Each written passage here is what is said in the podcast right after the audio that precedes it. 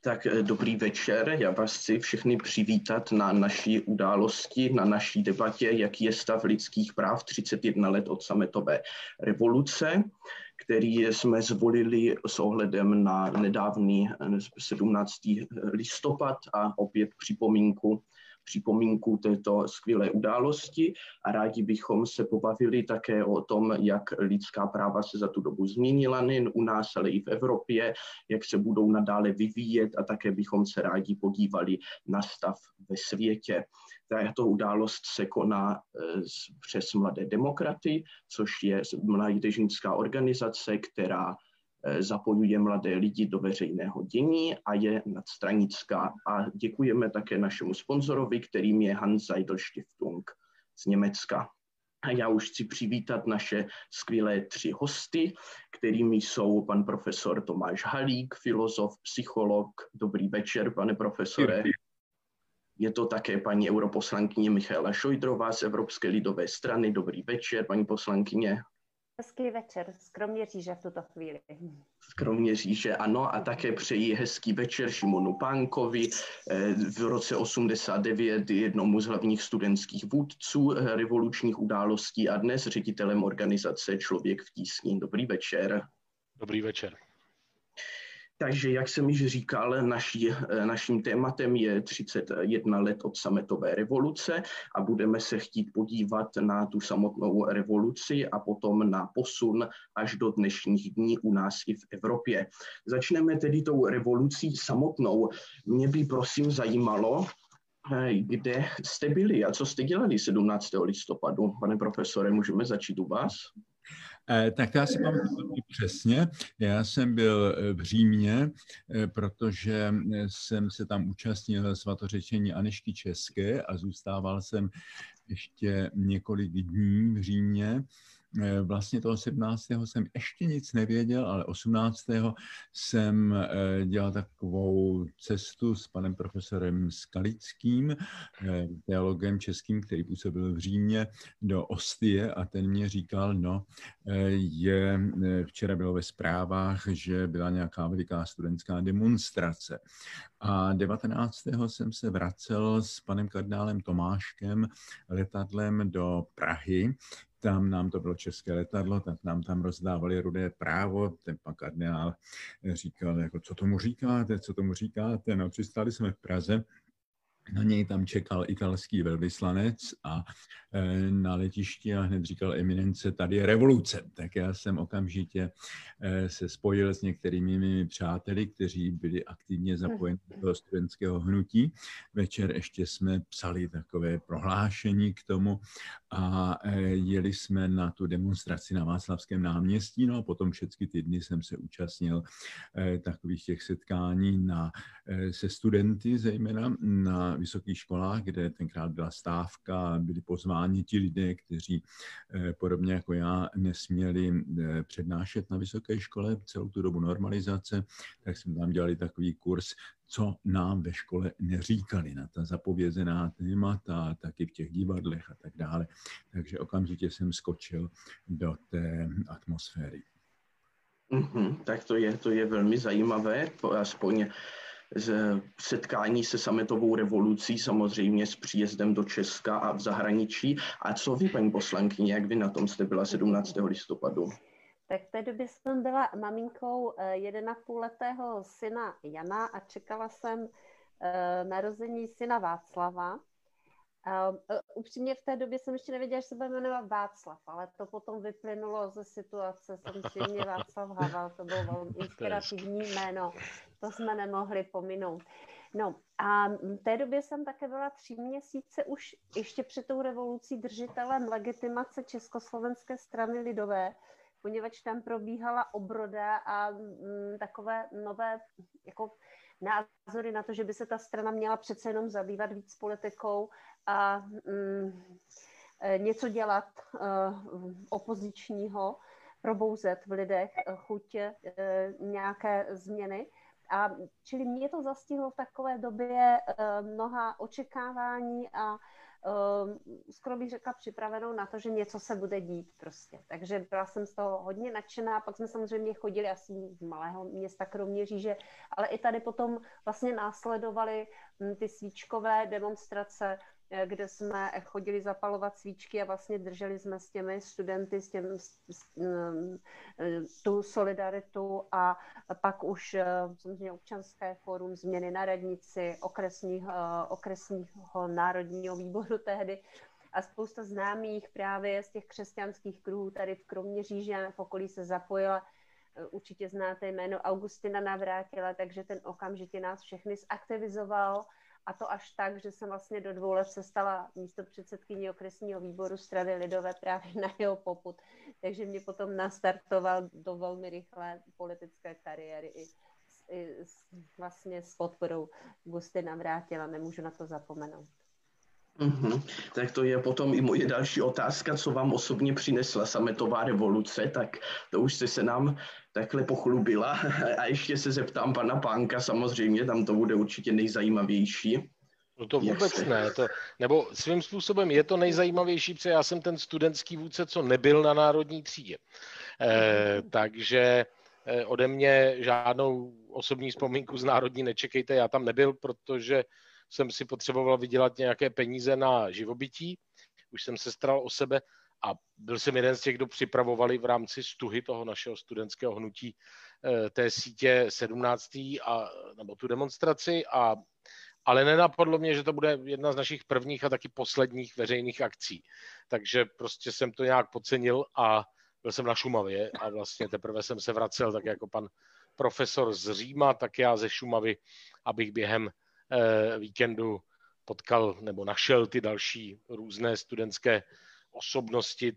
Těch proudů totiž byla celá řada. Byly tam proudy spíše, eh, spíše inspirované a spojené třeba právě s církevními kruhy, s vírou, eh, což byla taková jedna skupina kritičtější, kritická k režimu, byli tam naopak lidé z DAMu, FAMu, eh, z žurnalistiky a pak tam byla ta naše skupina Stuha, což byly spíš vědecké nebo technické fakulty univerzity a ČVUT a byli tam dílem děti disidentů, jako bratři Bendové nebo Jiří Dinsbír a dílem my aktivní z matfizu, přírodovědy a další. Takže vlastně během toho víkendu, když pan profesor mluvil o tom, o té sobotě a neděli, tak probíhalo nějaké scházení se, vymýšlení, sepisování požadavku a až teprve v pondělí eh, vlastně na těch našich fakultách my jsme různými způsoby, já třeba tak, že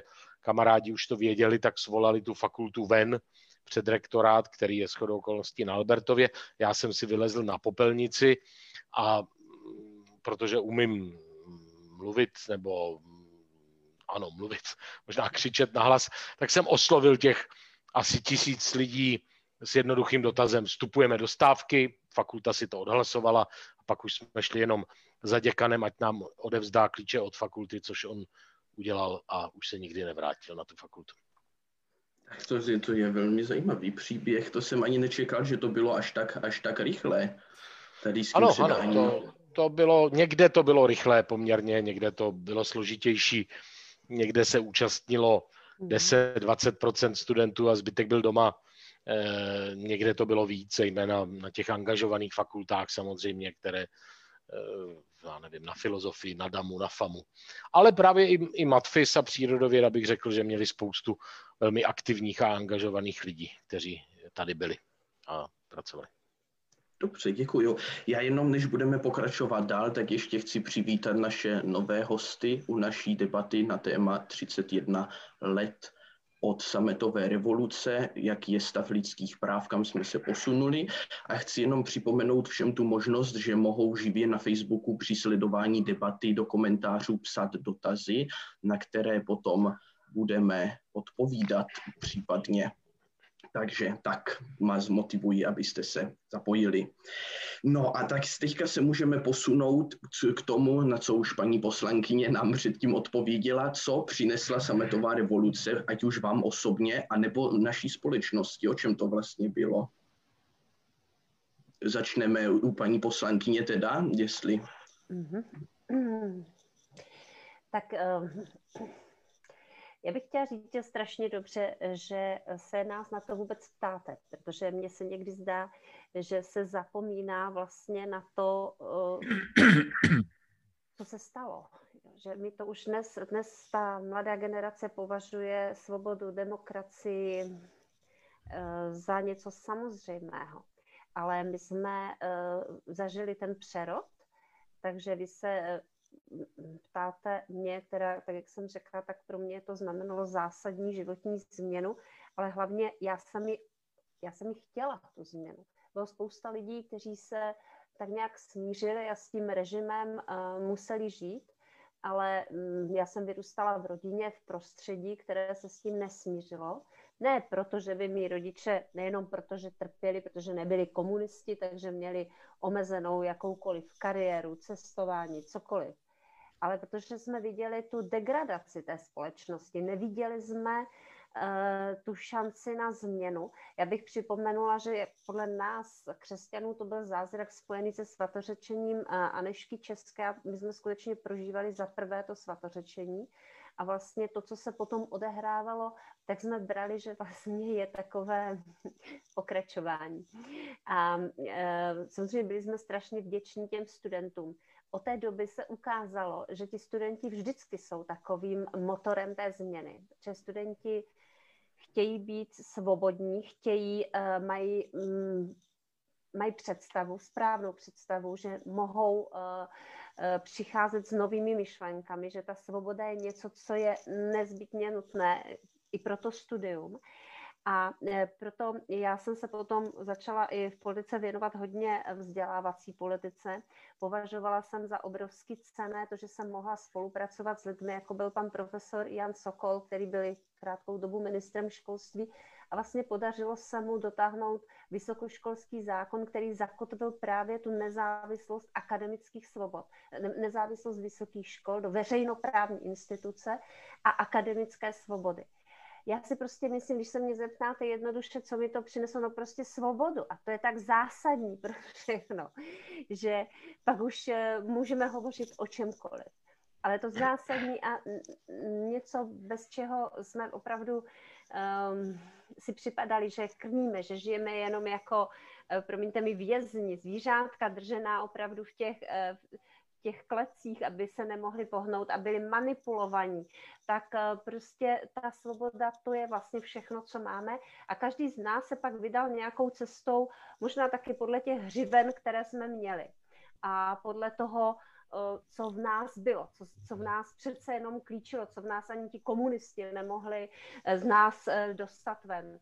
A ono i to vzdělávání v České, v Československu má obrovskou tradici. Takže ani ti komunisti nedokázali, přestože chtěli změnit ten pohled třeba na Jana Omose Komenského, tak se jim to nepodařilo. Jan Amos Komenský pro nás zůstal pedagogem a také eh, samozřejmě biskupem eh, Českobratrské jednoty, který, a tedy věřícím člověkem. Takže ta víra, vzdělání, to prostě i v tom to v nás prostě pořád bylo, tak ta kvalita, ta touha po svobodném vzdělávání byla, takže ten zlom, ta, to otevření těch hranic, na, ta možnost čerpat a e, najednou měnit ty věci kolem nás, tak to bylo to, co nám to prostě dalo. To, to je něco, to je obrovský dár a mě to uh, motivovalo k tomu, že jsem se sama potom zapojila i teda musím říct, že to bylo tak trochu na základě i mojí maminky, protože ta vlastně vstoupila do politiky hned v tom roce 90, byla kooptovaná do federálního shromáždění, byla vlastně poslankyní federálního shromáždění, potom dokonce České národní rady a, a tak dále. No a já jsem vedle toho tedy jednak měla rodinu, profesi, ale i tu politiku, protože jsem, chtěla, jsem se chtěla angažovat a vyrůstala jsem, nebo měla jsem to obrovské štěstí, že eh, v čele Československé strany lidové poté KDU ČSL stanul Josef Lux, osobnost, která prostě viděla hodně dopředu a dávala eh, prostor mladým eh, lidem, taky ženám a mm, takže tohle pro mě byla mm, úplně nová příležitost. Nechci brát prostor dalším, ale ráda se potom, když tak zodpovím. Určitě, potom k ženám se vrátíme samozřejmě taky. Jedním z našich témat je Women Pay Gap a postavení žen v České republice a v Evropě, takže paní poslankyně, vy vždycky mě předběhnete v těch myšlenkách.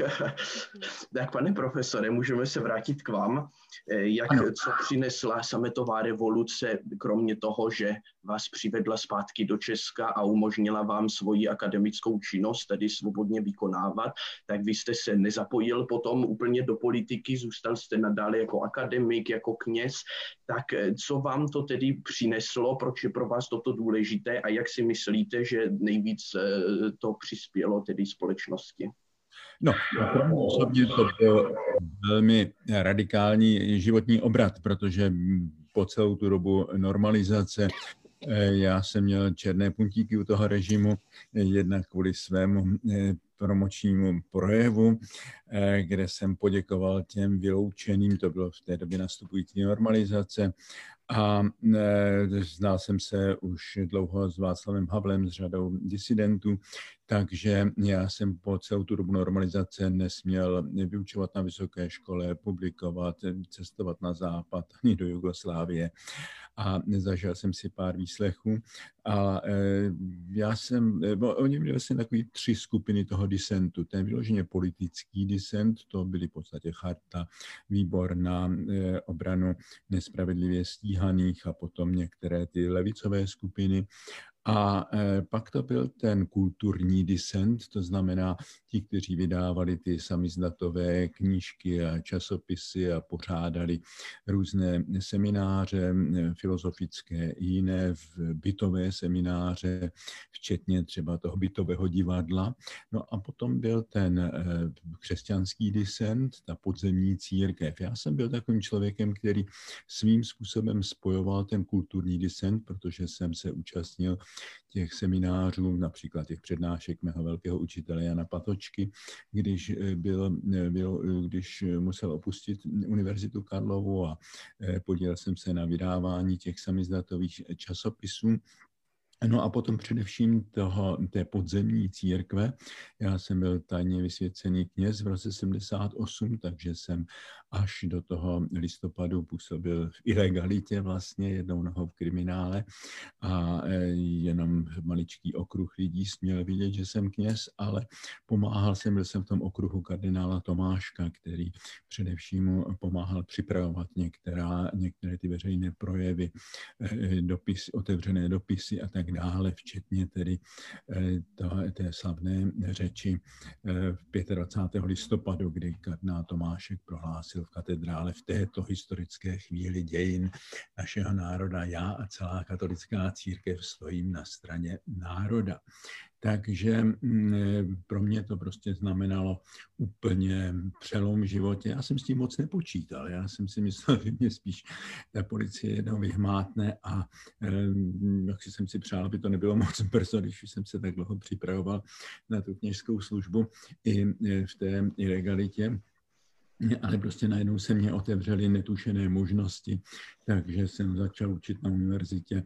Dostal jsem tu eh, akademickou farnost eh, svatého Salvátora, kde působím dodnes, mohl jsem publikovat, přednášet i v zahraničí a tak dále. Úplně nový obzor životní, takže já si velmi hm, pamatuju na první leden roku 1990, kdy jsem se vrátil, to bylo takové setkání ve Vroclavi, a potom v noci jsme jeli v autě mm, mm, tou tmavou nocí a padali okolo padal sníh a teďka jsem si říkal, no tak já vlastně se řítím do úplně neznámého prostoru, vůbec nevím, co teďka se mnou, se mnou, se mnou, se mnou bude, kde, kde bude to moje místo. Takže eh, to je z těch mm, osobních vzpomínek. Eh, pokud se na to díváme jako na událost, eh, na událost historickou, celospolečenskou, tak samozřejmě to byl naprostý přelom, eh, na kterém se, myslím, podepsalo hodně věcí, jak ta mezinárodní politická situace, tak samozřejmě i eh, ta, to působení toho disentu, ať už toho našeho, nebo třeba polské solidarnosti, to bylo to hnutí, které vlastně poprvé rozlomilo ten monopol moci komunistické strany v sovětském bloku a já myslím, že ten vznik solidárnosti byl pro ten pád komunismu něco jako bitva u Stalingradu pro pád e, nacismu. A e, pak ale já mám ještě takovou teorii, že vlastně se na tom podepsal i ten proces globalizace, že e, v té době se vlastně otevřela taková, takový prostor volného trhu myšlenek a zboží a najednou ty ty socialistické země viděli, že tam nemůžou konkurovat ani tou kvalitou toho zboží, ani e, tou kvalitou myšlenek. Takže vlastně překvapivě rychle a překvapivě lehce e, kapitulovali. E, z toho, z těch plodů, já si vlastně nejvíc cením toho, že jsme se stali součástí Evropské unie a že jsme se stali také součástí NATO. Já si myslím a v tom vidím vlastně ty největší záruky lidských práv. Já mám, hm, o tom ještě budeme mluvit, že mám určité výhrady k tomu, jak ty věci se později utvářely u nás, takže jsem velmi rád, že je tady možnost nějaké supervize a že nejsme izolováni a že prostě ti naši potentáti nemají to poslední slovo, že se nám ještě někdo dívá přes rameno a je jakýmsi garantem eh, práva a spravedlnosti a to jsou prostě ty evropské orgány. Takže já za jeden z největších plodů toho mm, politického obratu, vidím to, že se naplnilo do jisté míry to heslo zpět do Evropy, že jsme se stali součástí těch eh, svobodných národů eh, Evropského společenství. Dobře, děkuji vám. K Evropské unii se samozřejmě taky ještě vrátíme. To je určitě důležitým, sou, důležitou součástí naší společnosti. Ještě se zeptám pana Pánka, jestli by něco dodal k tomu přínosu. Hmm, myslím, že pan profesor řadu věcí hezky pojmenoval, stejně jako paní poslankyně Eh, jinak, pane profesore, zvládnul jste to skvěle, tu novou budoucnost, která se před vámi otevřela. Stal jste se světovým intelektuálem, eh, uznávanou obrovskou intelektuální a morální autoritou, takže myslím, že je málo lidí, kteří to využili tak dobře jako vy, to, co se vám otevřelo tehdy. Já bych snad dodal ještě, eh, tak já jsem byl mladý, poměrně dost jako energický, až bych řekl divoký student, který chtěl svobodu, chtěl říkat, co si myslí, chtěl diskutovat o čemkoliv, chtěl žít v zemi, kde eh, všechno, co není zakázáno nebo neškodí jiným, tak je povoleno. A žil v zemi, kde to bylo opačně. Všechno bylo zakázáno, kromě toho, co bylo zvlášť povoleno. Jenom cenzura, asi se na nás dívá řada mladých lidí, ale to byla taková absurdita. Já nevím, asi četli jste Pána prstenů nebo viděli, ten byl zakázaný. My jsme ho četli eh, A4, tři díly přepsané doma na stroji. Komunisti ho zakázali, protože měli pocit, že Tolkien v Mordoru vystavil alegorii Kremlu, tak aby náhodou to někdo nespojoval, tak rovnou ho zakázali. Zakázali část knih Hrabala, zakázali první, poslední, ty, ty seznamy těch zakázaných knih byly, to byly desítky a desítky stránek, tisíce knížek. To, že nemůžete říct, nemůžete se ve škole zeptat, na co chcete, protože uh, a nakonec jsme tak byli trochu i vedení. Já teda ne, já jsem z takové bojovné rodiny, ale většina mých uh, vrstevníků, ano, pozor, neptej se, mohl by si si pokazit budoucnost. Takže vás něco zajímá, ale nesmíte se na to zeptat, protože možná ten učitel si to zapíše, nahlásí to a oni vám to dají do takzvaného osobního kádrového prostě materiálu, kde když je napsáno nemá kladný vztah k socialistickému zřízení, tak tehdy v 80. letech, kdy já jsem šel na vejšku, tak bych nemohl jít na ekonomku, na žurnalistiku, na filozofii, brouky a ptáky a kitky mě studovat nechali, to už tak moc nehlídali ty komunisti. Ale vlastně ta lež a ta pokroucenost prostupovala každý kousek života. Rodiče se báli říct dětem pravdu o ekonomice, o a roce 68 o tom, eh, jak funguje svět, eh, protože eh, co kdyby to dítě to náhodou řeklo ve škole. A, a, a i učitelé, kteří mnozí byli velmi, pak jsme se to zjistili, nebo někdy to tak prosakovalo, byli vlastně, určitě nebyli pro tu lež a přetvářku, tak se báli věci říkat nahlas ve třídě, zvlášť na Gimplu, protože by je to mohlo stát místo na tom gymnáziu. Eh, prostě ta společnost byla postavená na strachu, lži, zákazech, přetvářce.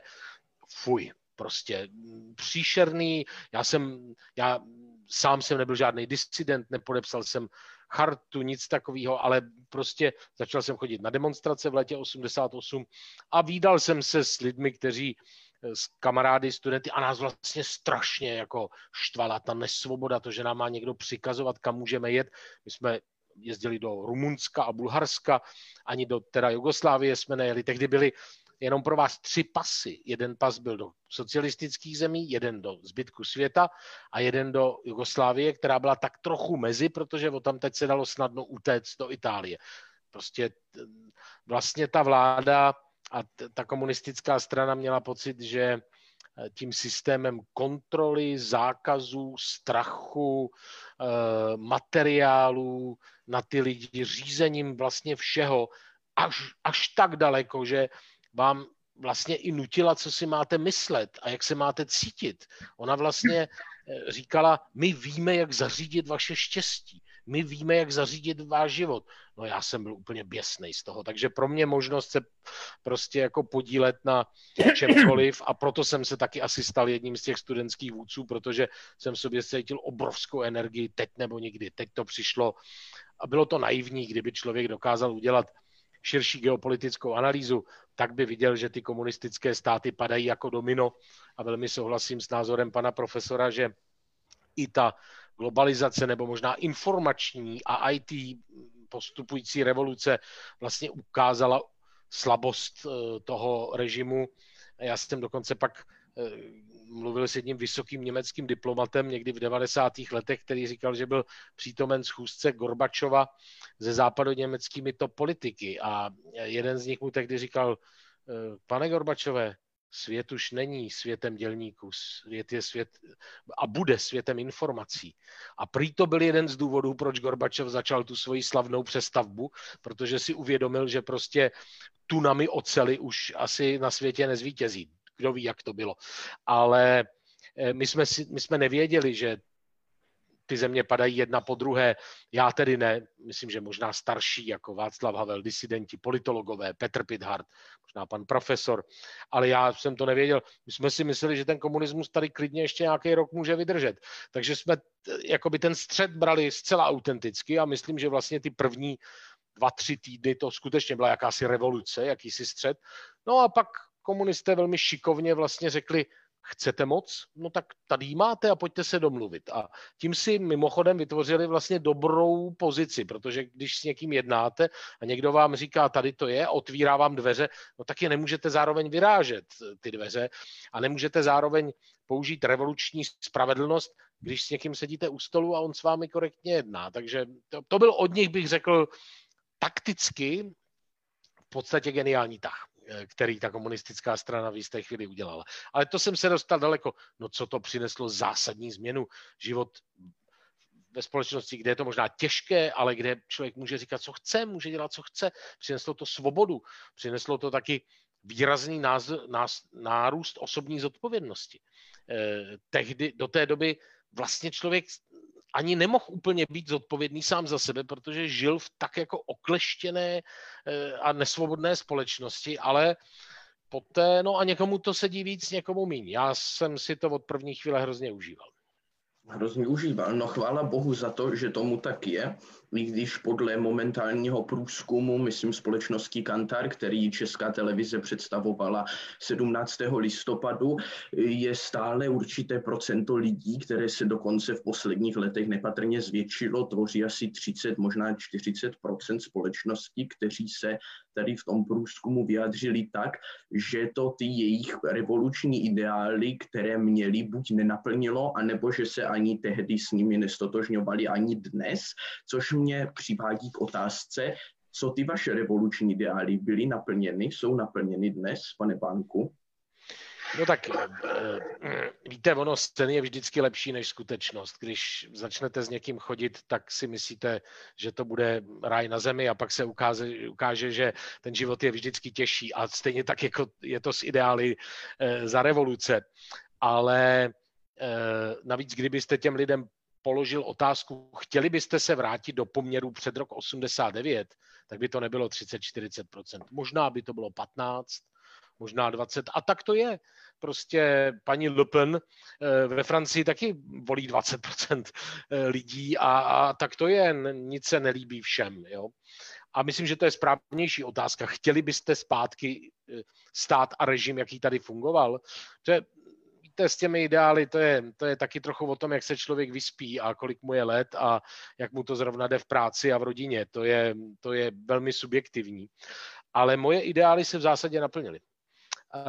Um, nenaplnila se ta relativně naivní očekávání, že už všechno bude lepší. A táta mi tehdy říkal, hele, to je super, tátovi bylo tehdy, uh, tátovi bylo tehdy kolik, 50, 60, 60 let, a tam mě měl dost pozdě, protože 11 let strávil v 50. letech v kriminále a v prac, nejdřív v pracovních táborech, pak, pak v, ve vězeních, takže jsem se mu narodil až ke 40 nám a jednak to bylo úžasný, že dostal pas po 20 letech eh, a začal jezdit po Evropě a to vůbec jako by ta jakoby ta satisfakce u rodičů a ta energie a ta radost, to pro mě osobně byla jedna z nejsilnějších osobních satisfakcí, že se to stalo, jo, byť ten můj podíl je zanedbatelný a komunismus by se jistě rozpadl, dokonce i bez studentské stávky, dokonce bez občanského fóra, eh, tak už to tehdy bylo. Ale my jsme k tomu nějak všichni přispěli, jak tu sedíme, což bylo fajn a pomohlo nám to pro ty první roky a možná dodnes z toho čerpáme určitou pozitivní energii. Ale moje ideály se naplnily v zásadě. To, co zůstalo stejné, eh, jsme byli my, obyvatelé této země. A táta mi tehdy říkal, hele, kdo je ničema, zůstane ničemu. Kdo je poctivý, bude poctivý. A bude to trvat dvě generace nejmíň, než se to narovná, protože ty morální věci jsou daleko těžší dát do pořádku, než vytvořit demokratický parlament, senát, eh, zprivatizovat podniky. A tak dlouho, jak se to kazilo, nejmín se to bude dávat do pořádku. Takže uh, no a bohužel měl pravdu, prostě moudrý člověk. Pane profesore, vy jste přikyvoval, souhlasíte s panem Pánkem? Eh, naprosto, naprosto. Já si myslím, že se skutečně naplnilo to, co říkal Václav Havel eh, v tom svém slavném projevu 1. ledna 90, eh, že naše věci se vrátily do našich rukou. Jo? A že už nemáme výmluvu, že nás tady někdo utiskuje a jo, to je právě to, že já jsem opravdu jako velmi horlivý zastánce Evropské unie a naší účasti v Evropské unii a eh, nic mě nedohde tak rozčílit, jako ti lidé, kteří říkají, ta Evropská unie je takový nový sovětský svaz, který nás eh, utišťuje a tak dále. To je šílené. Ale eh, ti lidé, kteří tohleto šíří, tak vlastně eh, navazují na jeden strašně nebezpečný rys v té české společnosti a to bylo to, že mnozí se vždycky vymlouvali na nějakou mocnost nad námi. Jo, Rakousko, potom Němci, pak komunisti a my vlastně nic nemůžeme, že my, musí, my můžeme jenom sedět v hospodě a na to všecko nadávat. Jo, a e, ty lidi to činilo nevinnými, že jo. E, neměli žádnou svobodu, neměli žádnou odpovědnost a pak si na to celkem zvykli, no tak dobře, tak budeme toho piva a nadávat na to a e, najednou se ta moc vrátila do těch našich rukou a opravdu už nemáme nad sebou eh, nějakého eh, zlého cara, eh, který prostě určuje ten náš život. A teďka se ukázalo ale, že ty ruce jsou někdy hodně, ne, hodně nešikovné, některé i špinavé, že? takže jak si to, jak jsme zacházeli s tím darem svobody, to je samozřejmě další kapitola, ta už daleka není tak slavná. Já mám takový pocit, že my Češi, samozřejmě je to vždycky generalizace, že my Češi, ta společnost je velmi pluralitní, ale že dovedeme reagovat velmi dobře na takové ty dramatické situace. Já si pamatuju ještě velmi dobře srpen 68, že?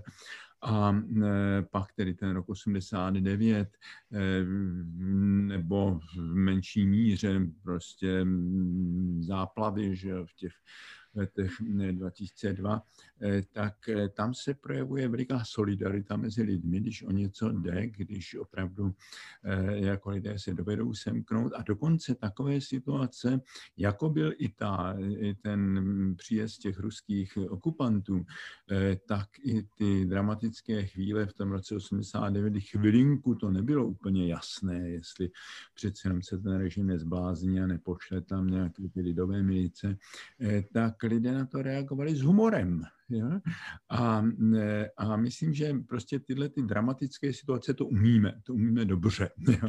Ale jakmile nám trošku otrne, tak si myslím, mnoho toho morálního kapitálu se jaksi vytratí. Jo? A zase je to potom život těch nejrůznějších eh, kompromisů. Určitě je to tak. Myslím, že to naše češství může i paní poslankyně Šojdrová určitě doplnit a vyjádřit ze svého pozorování z Evropského parlamentu, kdy i my, když jsme tam byli na stáži, tak nám někteří europoslanci povídali, že když tam jako přijdou Češi, ten pan premiér si tam zase stěžovat, jak mu všichni ublížují, takže už ho moc ani nikdo nechce poslouchat. Tak myslíte, že se to s náma podá pořád, paní poslankyně? No, um já musím říct, že eh, eh, já bych navázala na to, co řekli moji předřečníci, protože myslím, že ehm, tak jako mm, dokonale využil tu novou dobu, nebo mohl využít pan profesor Halík opravdu i k tomu, že Česká republika je známá i díky jeho jménu, jako to je velký Čech pro Evropu, pro svět. Tak eh, díky tomu myslím, že i Šimon Pánek vybudoval obrovskou neziskovou Eh, organizaci Člověk v tísni, která zase nám dělá skvělé jméno. A to jsou prostě mnohem důležitější věci. Samozřejmě, že eh, mít premiéra a prezidenta v té dnešní konstelaci, to už vždycky znamená překonat určitou bariéru, když chcete něco prosadit. Ale na druhou stranu eh, ty problémy mají v řadě jiných evropských zemí. A když se bavíme o tom, že jsme za ten vývoj byli zklamáni v České republice a skutečně byli, to, že jsme vlastně museli změnit volbu prezidenta na přímou volbu, protože ta poslední nepřímá parlamentem byla tak ostudná, jaká byla, tak eh, to bylo obrovský zklamání a potom i z toho vývoje, protože my Češi se díváme na ty vzory. My jak si potřebujeme toho silného vůdce a to, ten, máme respekt k těm institucím. A když se ti lidé potom eh, chovají k těm společným hodnotám tak arrogantně, eh, když je prostě najednou obrátí se proti ním dokonce, tak to je potom problém. Ale já bych, já jsem se poučila i v té Evropské unii a pro mě obrovským uh, zklamáním je prostě Brexit. Podívejte se, to je prostě demokracie, která má staletou historii a oni udělají to, co udělají.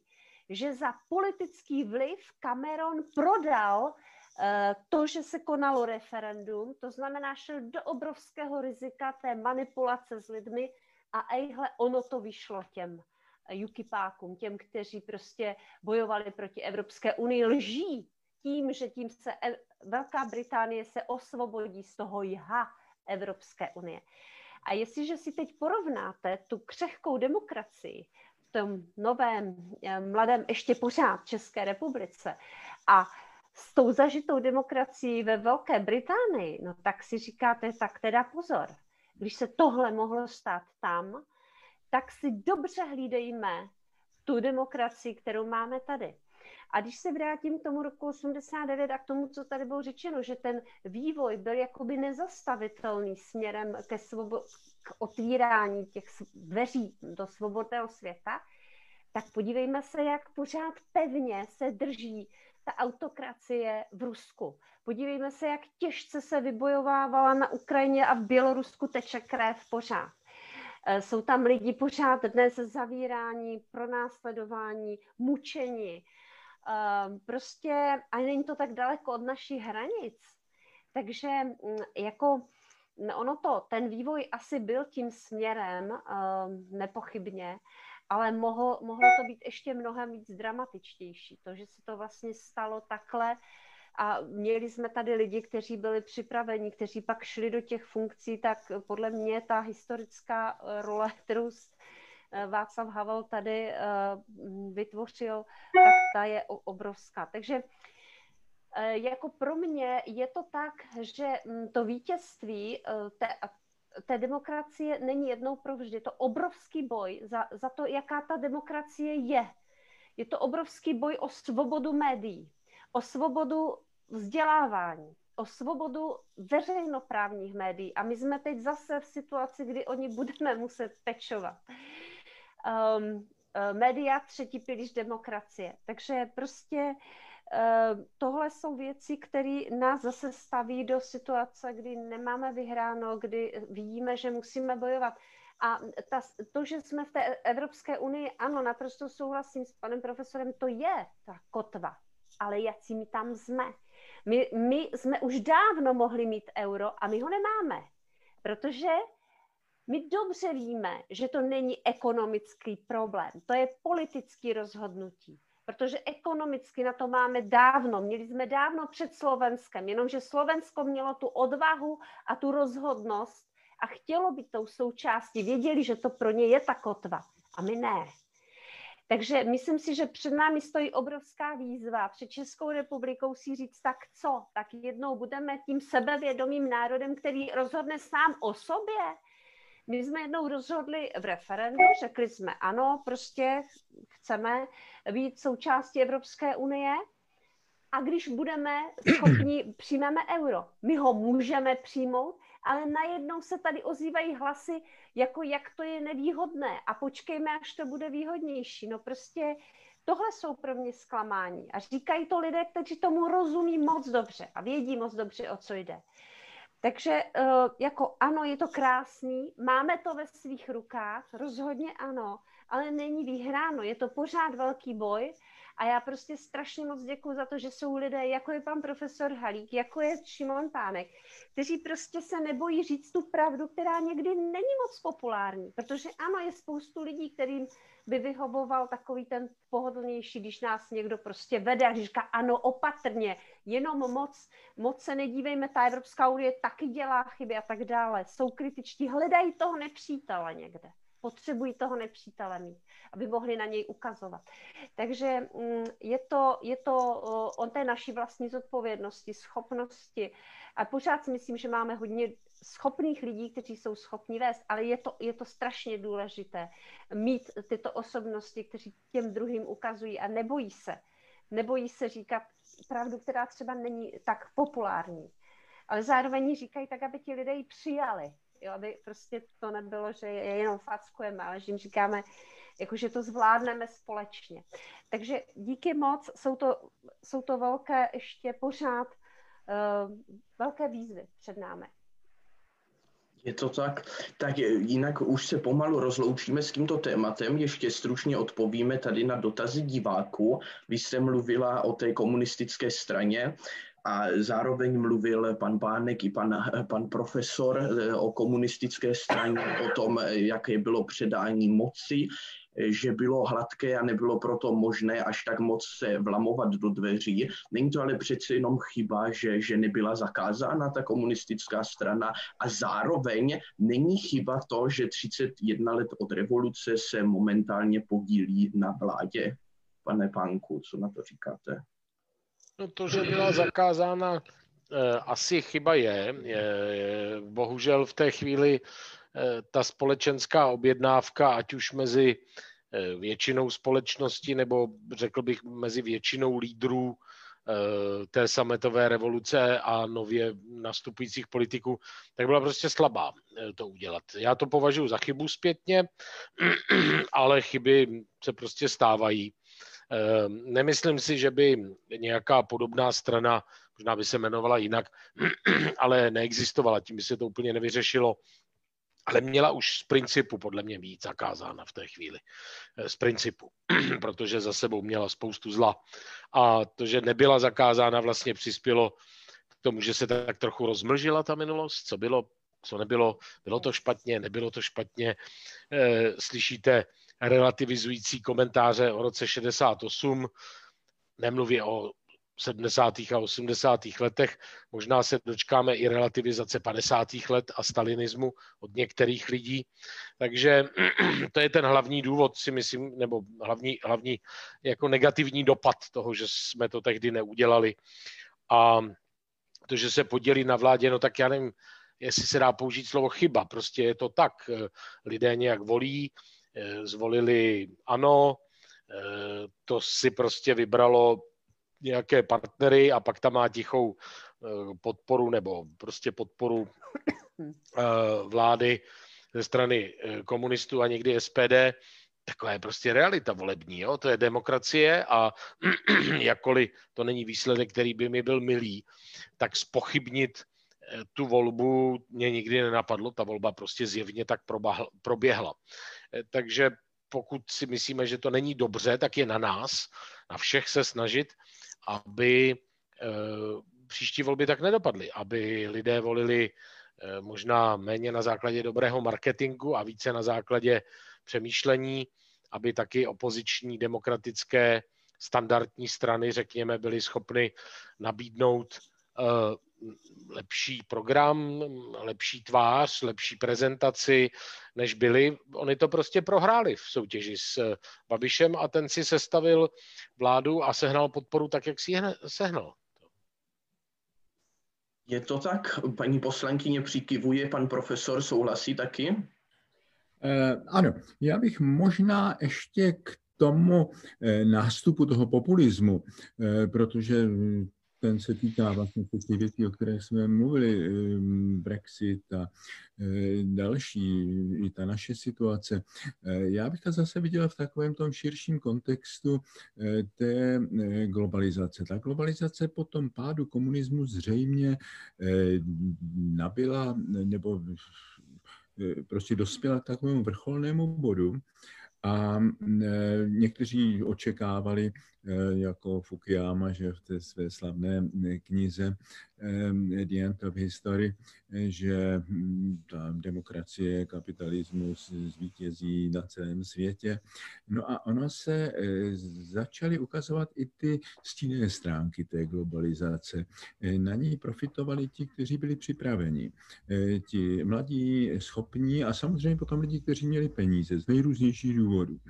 A uvnitř těch společností, ale i mezi těmi společnostmi, ty ty bohaté země a potom eh, jsou ty druhé a eh, ti lidé v té, eh, ta vlastně většina v těch společnostech, kteří mají pocit, že vlastně z té, z té globalizace hm, tratili, že ty příležitosti, které se objevily, nebyli schopni využít a že nejsou dost bráni vážně. A tenhle ten tekutý hněv jako určité části eh, lidí eh, velice zneužili a využili ti populisté, eh, kteří nabídnou ty jednoduché odpovědi na složité otázky, ty konspirativní teorie, hledají nějakého nepřítele, na kterého tyhle ty pocity frustrace je možné házet. Takže ten populismus, je to, to, to je vlastně reakce na tu globalizaci, eh, jakási eh, proti jakýsi protiproud, který spojuje nový nacionalismus, fundamentalismus i náboženský fundamentalismus. No a to je velmi nebezpečný proud. Já jsem ten Brexit prožíval také tak, prožíval jsem ho vlastně zblízka. Já jsem ten den, den před Brexitem jsem v Oxfordu dostával čestný doktorát a se všemi těmi přáteli a kolegy jsme naprosto byli jisti, že Británie zůstane, protože nikdo z těch eh, oxfordských profesorů nevolil eh, odchod. A druhý den to byl strašlivý šok. Tomu nechtěli věřit, jak je to možné, že se to stalo. Ono vždycky je to o těch pár procent, že jo, jako e, prostě ty populisti let, kde zvítězili eh, vždycky jenom o těch pár procent, ale eh, je to tak, no. Eh, takže podívejte se na Trumpa, že jo, to přesná ukázka toho populismu a jak ten člověk se teďka chová, že, že nedovede přijmout porážku, to je příšerné. Ten člověk byl vlastně naprosto nedospělý převzít nějakou moc, protože to byla nezralá osobnost neřízená že jo? A ten člověk se prostě dostal eh, do eh, tak rozhodující pozice, taky právě díky tomu populismu, který eh, ne, nepracuje s racionalitou lidí, ale velmi účinně vlastně eh, oslovuje to, co je v těch lidech nejtemnější, takové ty podvědomé eh, frustrace, vzteky, agresivity. Eh, no a to je veliká pandemie dnešního světa, ten, ten, ten populismus. No vidíme to u nás a vidíme to velmi specifické v těch postkomunistických zemích, teďka v Polsku, v Maďarsku, takže tohle to jsou strašně nebezpečné jevy. No jinak vy jste, pane profesore, asi před 14 dny napsal na svůj blog na aktuálně eh, text s názvem Pseudonáboženství F, ten mě velmi zaujal, o tom jste se zmínil, to potom budeme probírat v následujících eh, okamžicích, kdy se přesuneme k modernímu Česku a Evropě. Eh, zajímalo by mě, momentálně jsme se bavili o komunismu, o tom, jak vlastně omezoval svobody, nikdo nemohl dělat, co chtěl. A v té momentální pandemii, ve které se nacházíme, kdy vlastně naše, ale nejen naše vláda, světové vlády omezují určité svobody za účelem vlastně zvládnutí té pandemie, ale u nás a i všude možně se konají protesty proti těm nařízením. Můžeme si vzpomenout na staroměstské náměstí, kde zasahovala policie, rozháněla s dělem. Někteří nám říkají, že to totalita horší než za komunismu. Tak jaký na to máte názor? Není tomu tak, paní poslankyně? No, no určitě tomu tak není. Já myslím, že to je prostě eh, tak, že eh, mm, musíme rozlišovat, eh, zda ta opatření eh, jsou vedena skutečně směrem k záchraně životu, eh, a to především nepochybně my to tak vnímáme, že mm, ta opatření vedou k tomu, že lidé musí dodržovat určité, určitá pravidla pro to, aby nenastalo to, co jsme byli svědky eh, v Itálii, v italských nemocnicích a potom třeba i ve Španělsku, kdy prostě ten zdravotnický systém nestíhal pomáhat lidem, kterým šlo o život a umírali stovky, možná tisíce lidí. Ehm, to jsme prostě nechtěli. Čili cílem těch opatření bylo a je eh, zabránit zbytečným ztrátám na životech a lékaři dnes přiznávají, že by to nejsou úmrtí přímo většinou vyvolaná covidem, ale jsou spojená s covidem. A skutečně těch lidí, kteří umřeli eh, třeba o deset let dříve, jenom proto, že eh, dostali eh, to virové onemocnění a tím se zhoršil jejich stav, tak budeme počítat na několik tisíc. A to prostě musíme si říct, co má pro nás v tuto chvíli tu největší cenu a nepochybně to lidský život je. To ale neznamená, že nebudeme mít pod kontrolou, co dělá vláda, eh, co se dělá pod eh, tou rouškou toho nouzového stavu. To znamená, jaká rozhodnutí jsou přijímána, kdo, za, kdo nakupuje jaké materiály, za jaké ceny, jaká výběrová řízení tady jsou. To všechno by mělo být transparentní, čili ten, myslím, že to, o co tady jde, je mít pod kontrolou ten nouzový stav. To je právní rozhodnutí a v České republice je to omezeno určitou časovou lhutou, čili v tomto smyslu já se neobávám, že by v České republice docházelo k něčemu, co Eh, co je zneužito. Samozřejmě otázka poskytování informací, kde víme, že, něk, že tam jsou takové tendence neposkytovat včas informace, čili schovávat se za ten nouzový stav. Ehm, to je jisté riziko. Ehm, ehm, víme, že byl například předložen návrh zákona, nebo eh, na ministerstvu vnitra to byl návrh zákona, který také eh, měl eh, nějakým způsobem možná omezit tu kontrolu, veřejno, eh, veřejnou kontrolu nad některými procesy a tak dále. Takže musíme si na to dávat pozor, ale neobávám se toho tolik. Samozřejmě mm, Polsko, Maďarsko, tady pokud se děje něco, s čím ten národ nesouhlasí a chce jít do ulic a nemůže, tak to je problém ale mm, a jsme toho svědky, konkrétně třeba víme, že v Maďarsku byly takové mm, tendence dělat velmi dlouhý ten nouzový stav a přijímat některá rozhodnutí. My to zkoumáme.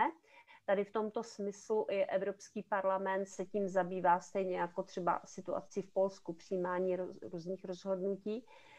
Ale pořád si myslím, že jsme Evropě, v Evropské unii, eh, v zemích, kde eh, ten demokratický systém pořád ještě funguje. Ti lidé prostě, když bude potřeba, tak eh, se za svá práva budou stavět a mm, v tuto chvíli já si nemyslím, že je důvod České republice se mm, obávat toho zneužití. Spíš bych řekla, co, co mě fakt vadí, je taková určitá diskriminace třeba malých podnikatelů, když vidíme, jak prostě v supermarketech všechno jede a ty malí uh, obchodníci, knihkupci prostě nemůžou prodávat, tak to jsou takové dílčí věci, ale nemyslím si, že to je záměrné omezování.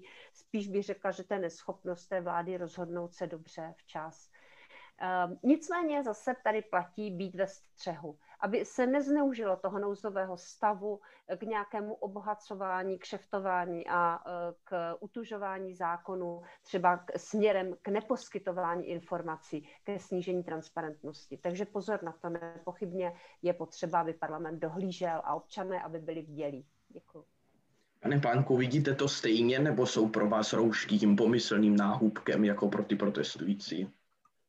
Já už jsem dlouho, já už jsem dlouho neslyšel větší pitomost, musím říct. Jo. Eh, a smíchat dohromady Čechu, Čechům, chceme řízek, točený pivo a rouš, jsme proti rouškám, to je taková bizarnost. Jo. Eh, a dělo se to právě třeba 17. listopadu, eh, že já chápu, že části lidí není sympatická ta vláda a Myslím si, že to vlastně řídí dost špatně, jak na jaře, tak i teď, že krizové řízení a kompetentní řízení má vypadat jinak. Ehm, a ani mě moc neutěšuje, že to řídí špatně i spousta dalších vlád, ehm, protože jsou taky vlády, které to řídí dobře, jako třeba německá vláda. A tam bychom se měli dívat, ehm, ne do Ruska nebo prostě do Ameriky, kde za to přímo spolu zodpovídá Trump, si myslím. Takže, ale to přece nemůže člověk, který je nějak schopen aspoň minimální ho přemýšlení směšovat s tím, eh, jestli roušky a eh, omezující opatření, eh, nezdružování se a tak dále podporovat nebo nepodporovat, protože ta opatření jsou přímo zaměřena na kontrolu rychlosti šíření toho viru a to už, jak paní poslankyně přesně popsala, má pak konsekvence v počtu lidí, kteří přijdou o život v, v tlaku na zdravotnictví a tak dále.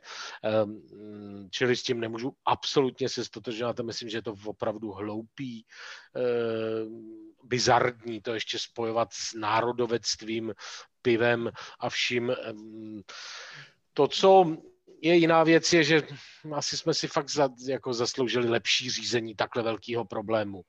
To, co se děje kolem trasování eh, pozdního, eh, pozdní, jednak totálního uvolnění po té jarní vlně, většího než let kde jinde a zbytečně velikýho. E, Takové jako Mejdan, máme to za sebou, tak teď už se nemusíme ničeho bát. Jo? E, a e, pak jako velmi pomalý reakce srpnu a v září. My třeba, když jsme viděli ty čísla, že jsme zvyklí na krizové řízení, tak jsme se rozhodli v půlce srpna, že si to, kdo zůstane na home officech, Eh, a kdo ne, čili kdo bude v karanténě, v jakým, tak jsme to začali řídit sami v člověku v tísni. Máme 700 lidí a za celou dobu máme dva přenosy mezi zaměstnancema. Eh, jinak asi 30 nebo 40 lidí, kteří to prodělali hm, od někud z rodiny a, a pracujeme pořád dál nějak. Jo. Takže eh, to řízení je fakt špatný. Jo. Takhle složitá, takhle problematická situace si prostě zasloužila lepší řízení a to chápu, že lidem vadí. Ale směšovat to s tím, jestli sám já se chovám zodpovědně a, a působím tak na svoje okolí, tak mi přijde vlastně hrozně dětinský a, a pak člověk nechtě přispívá tomu, že ta situace se ještě zhoršuje, takže asi takhle pro mě. Pane profesore, souhlasíte? Naprosto jednoznačně, ano. Já si myslím, že stát má v některých situacích nejenom právo, ale povinnost i omezit určité svobody právě v takové dramatické situaci, jako je ta pandemie. Eh, tam eh, některé věci prostě nelze nechat jenom na tom rozhodnutí lidí. Člověk by měl být svobodný v tom, eh, co se týká jeho vlastní odpovědnosti. Že? Ale jestli ten člověk se bude chovat nezodpovědně, tak nepoškodí jenom sebe, ale poškodí své okolí a to už není jenom jeho soukromá věc. Takže ty demonstrace proti rouškám opravdu považuji za takovou eh, orgii hlouposti. Jo? A eh, velice mě potěšil můj milovaný eh, časopis Respekt.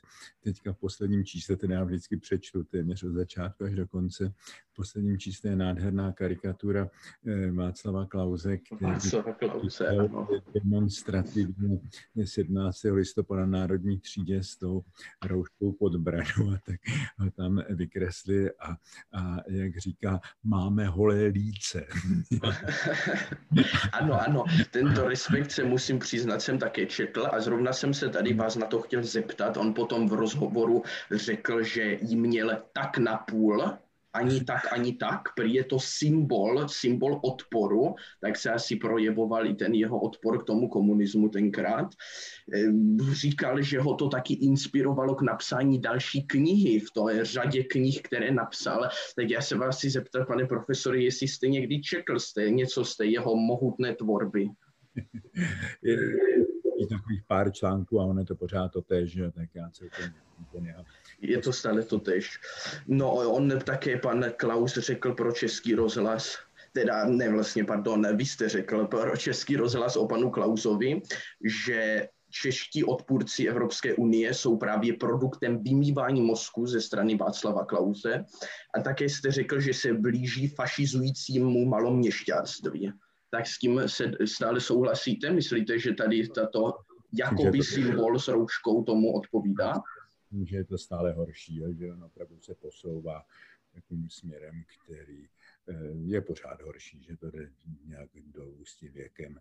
Ale na druhé straně, že je třeba říct, že že eh, je třeba dát pozor na to, aby prostě se té vládě zase nezalíbilo ta možnost jako nejrůznějších a že je třeba na to dávat pozor.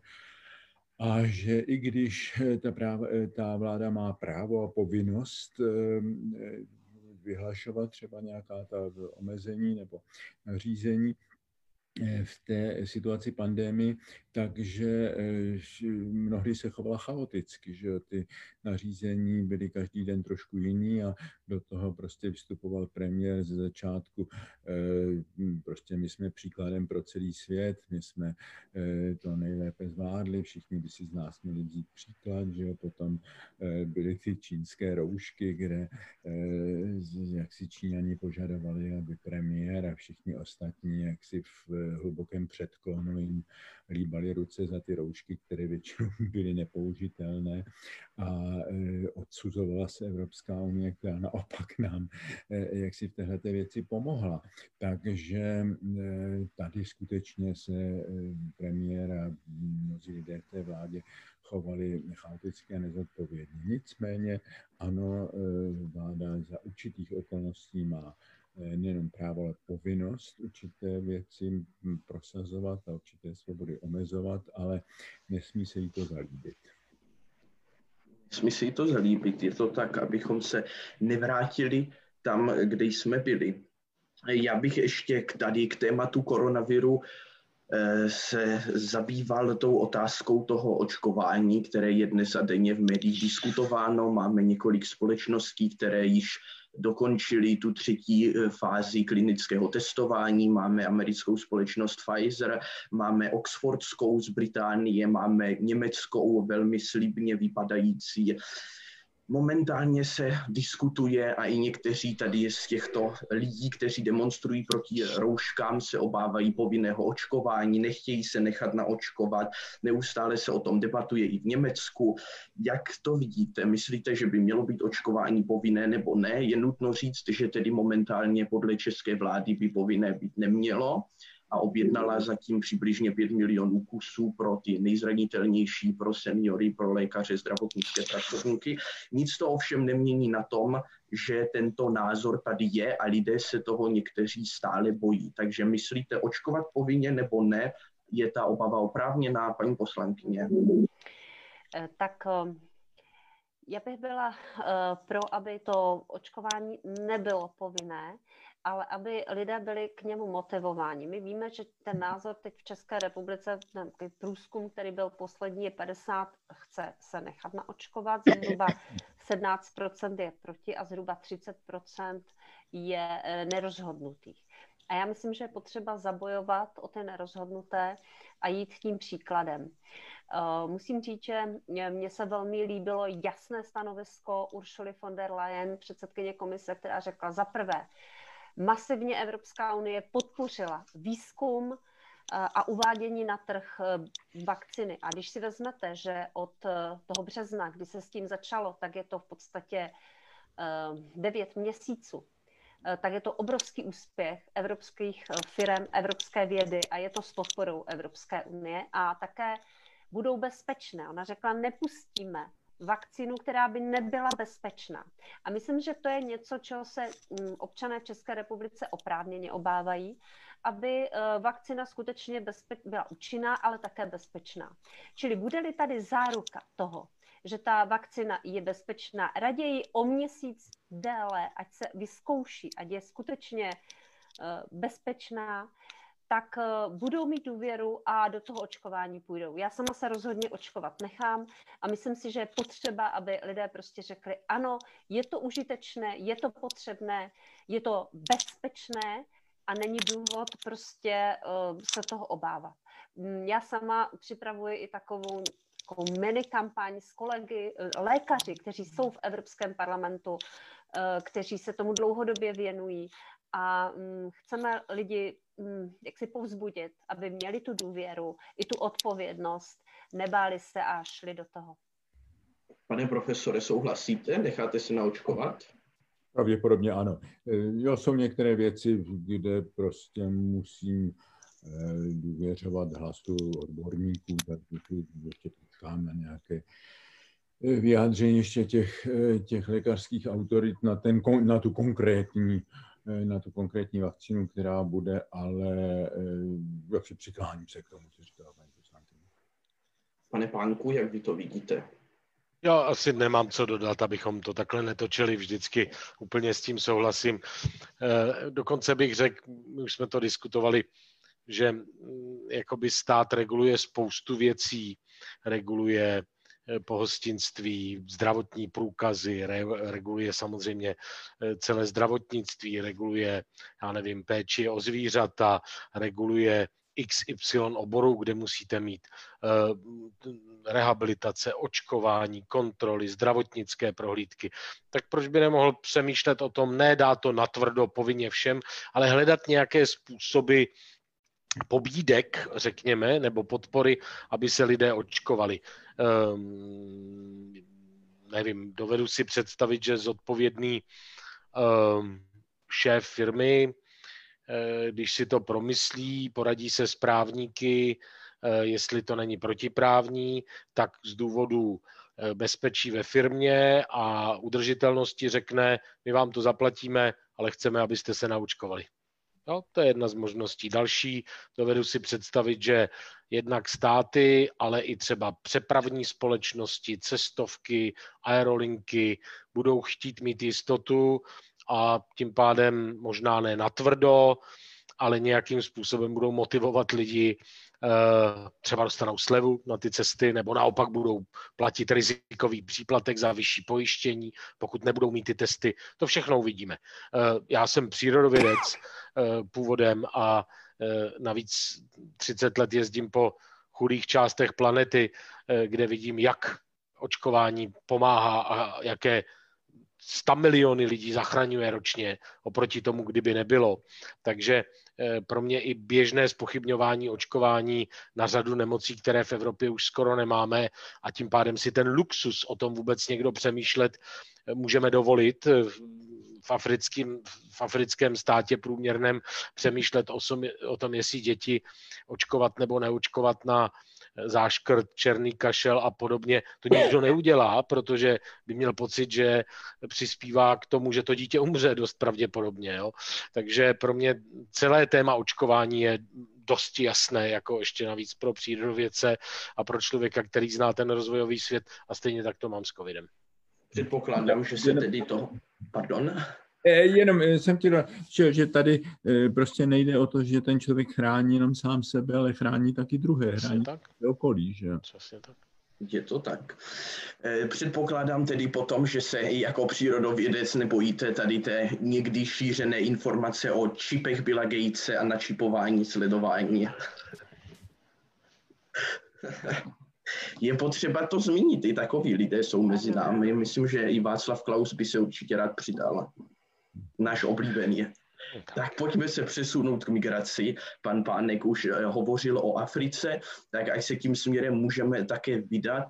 Eh, je to stále poměrně diskutovaná věc vzhledem k tomu, že i ten nový unijní rozpočet Maďarsko a Polsko vetovali, snaží se ho blokovat z toho důvodu, že se bojí a snaží se tam hledat stále ty omílané kvóty na přijímání imigrantů, které tam nejsou.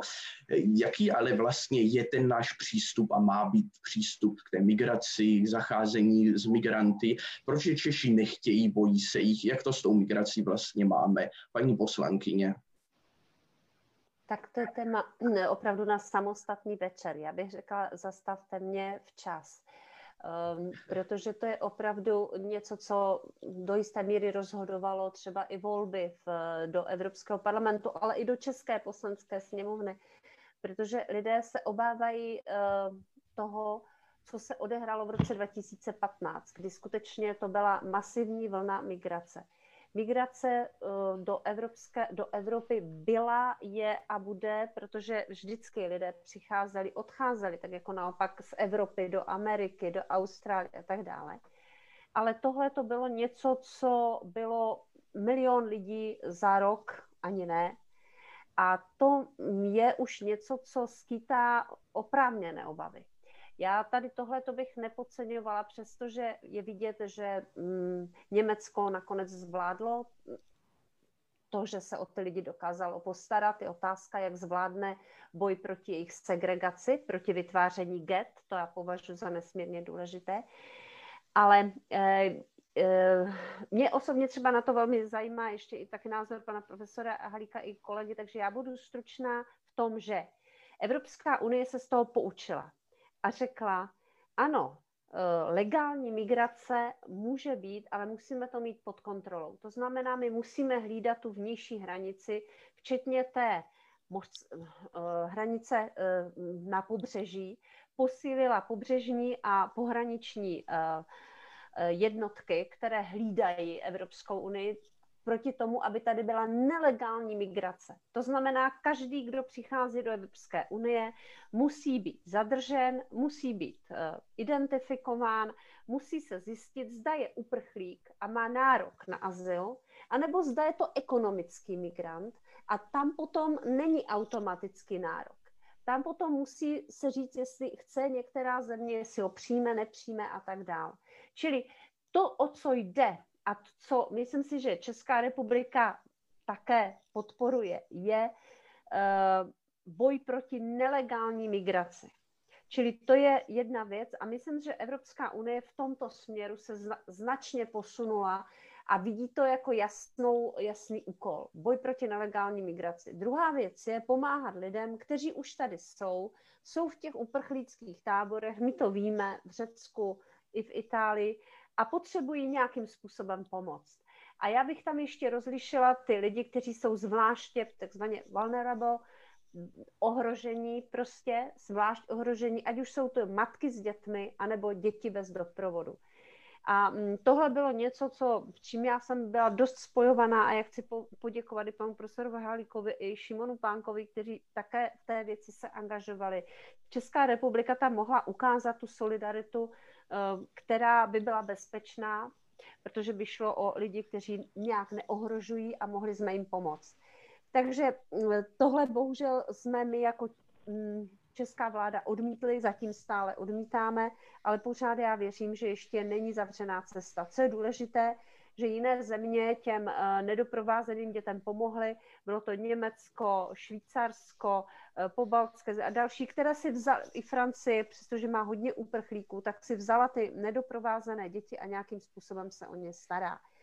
Čili boj proti nelegální migraci jasný, ale pomáhá těm, kteří tu naši pomoc potřebují a za třetí, ta solidarita by měla být flexibilní. Ta nová paní eh, komisařka švédská, která to má na starosti, hovoří o povinné solidaritě.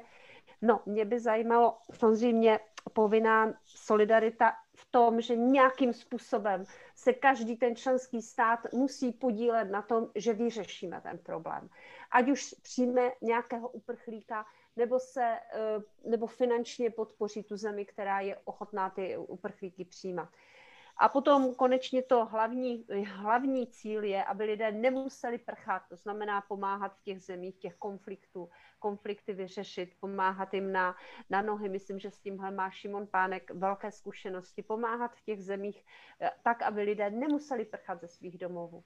Ale když už tady jsou, tak jim zajistit důstojný život a pomoci jim to je, myslím, já, já teď hovořím za sebe, bohužel česká vláda se k té věci staví tak, že jí to nezajímá, že to je něco, co je někde uh, mimo a že my budeme jenom, když tak přispějeme finančně, ale my se o to starat nebudeme. Já myslím, že to není chytrý přístup, ale bohužel v tuto chvíli s tím neumíme moc udělat, protože s, s ministrem vnitra ani s premiérem se o tom nedalo hovořit. O tom, k tomu si ještě vrátíme potom krátce k té slavné kauze těch 50 syrských hmm. sirotků z řeckých táborů. Já se tedy zeptám pana profesora, jestli tady s tím souhlasí, nebo jaký je jeho názor, jestli se jako kněz a katolík křesťan nebojí té slavné zmiňované islamizace křesťanské Evropy. Uh, tak je to hrozné, ale myslím, tady jsme v takovém pořád souladu, že? jako moderátor byste možná chtěla, abychom eh, nějak eh, vstupovali do nějakého, do nějakého eh, sporu a já to naprosto podepisuju. Samozřejmě, eh, jak si nemůžeme přijmout eh, všechny a to snad nikdo nehlásal, no a taky nemůžeme říct, prostě nepřijmeme nikoho. Takže jistě to rozlišování mezi tou legální a nelegální, já vím, že to obtížné. Samozřejmě ten hlas, že alespoň nějaké ty uprchlíky prostě musíme přijmout, dneska bude zase vystaven jaksi hrozným útokům. Lidé budou teďka eh, poukazovat že na ty různé teroristické činy a tak dále, jako je spoustu zločinů ze strany také našich lidí, obyvatel, ale no, prostě je nemyslitelné, že Eh, řekneme, my budeme od Evropské unie pořád eh, s nastavenou rukou brát eh, nejrůznější výhody a když máme projevit nějaký typ solidarity, tak prostě říká, to ne, to, to my v žádném případě. To prostě nejde, tohle to chování těch východoevropských zemí, které si tak zvykly brát a nejsou ochotní eh, dávat a dělit se. Takže eh, prostě ta migrace tady je a bude. Eh, je to obtížný problém, ale musíme ho řešit jako Evropa společně ti lidé prostě tady jsou, my je nemůžeme nahnat do moře nebo vystřelit na měsíc, takže je třeba se nějakým způsobem rozumně poradit, ale převzít společně tu, tu odpovědnost samozřejmě v nějakém, v nějakém rozumném nějakých těch, těch rozumných počtech. Ale prostě tohleto stanovisko my tedy nikoho nepřijmeme to je eh, naprosto morálně neospravedlnitelné. No a s tím, s tím strašením, eh, tou islamizací, prosím vás, to dneska eh, ti zastánci toho křesťanského charakteru Evropy jsou většinou lidé, kteří nikdy neměli Bibli v ruce a prostě najednou jim je to dobré, to strašení, strašení muslimy, ale právě to nerozlišování mezi islámem a mezi celou řadou eh, muslimů, kteří prostě v té Evropě eh, velmi dlouho žijí a jsou velmi dobře eh, integrováni a tedy těmi skupinami těch islamistů, to nerozlišování, to, to nejde, to je, prostě, to je prostě špatně. Takže já rozhodně se nepřidám k těm, kteří budou teďka tady mávat Biblí a křížem a mluvit o nějaké... Prostě ta, ta křesťanskost té Evropy se ukazuje právě v té vstřícnosti. Ta křesťanskost eh, spočívá v tom, že eh, posloucháme evangelium a, eh, a celá Bible je plná toho postarej se o běžence, uprchlíka, e, postarej se o cizince. E, to je prostě stálý motiv biblického poselství. Tak jestli chce někdo jak si hájit křesťanské hodnoty, tak jedna z hlavních křesťanských hodnot je právě ta spoluzodpovědnost za ty uprchlíky a vůbec lidi v nouzi. Pánku, jak vy to vidíte ještě s tím, co říkala paní poslankyně, samozřejmě z vaší zkušeností z terénu, z těch afrických zemí, o kterých jste mluvil, ale i z Blízkého východu? Já nemám moc co dodat. Myslím, že ta povinnost, která je daná mezinárodně, ale je i jako celkem zjevně morálně jasná, že u lidí, kteří utíkají z války nebo jsou nějak jinak pro následování, tak bychom měli eh, nabídnout. Je pravda, že oni tu moc zůstávat nechtějí, jsme transitní země, eh, těch důvodů je celá řada, ale eh, my naopak pracujeme dlouhodobě celá, vlastně celou tu dobu od roku 90 na pověsti země nevstřícné, země, která nedává azyly, země, která nechce cizince, což se nám pak vrací v tom, že eh, v průměrném okresním městě málo kdy někdo potkal někoho z Afriky nebo z Ázie, snad kromě Větnamce. Eh, takže eh, je snadné strašit tím, co lidé neznají. A to, co se stalo u nás, bylo to, že někteří politici vycítili v tom tématu politický mobilizační kapitál, byl to klasický takový ten negativní populismus, kdy vytváříte strach a pak se necháte vyfotit s puškou, dáte to na Facebook a řeknete a já vás ochráním. A nebo vystoupíte. A v tom se vlastně začali předhánět politici a v podstatě se na tom podíleli všechny strany. Ne úplně všechny, ale i strany středové nebo některé, někteří politici z těch středových stran. A ultra negativní roli sehráli, bych řekl, tři lidé.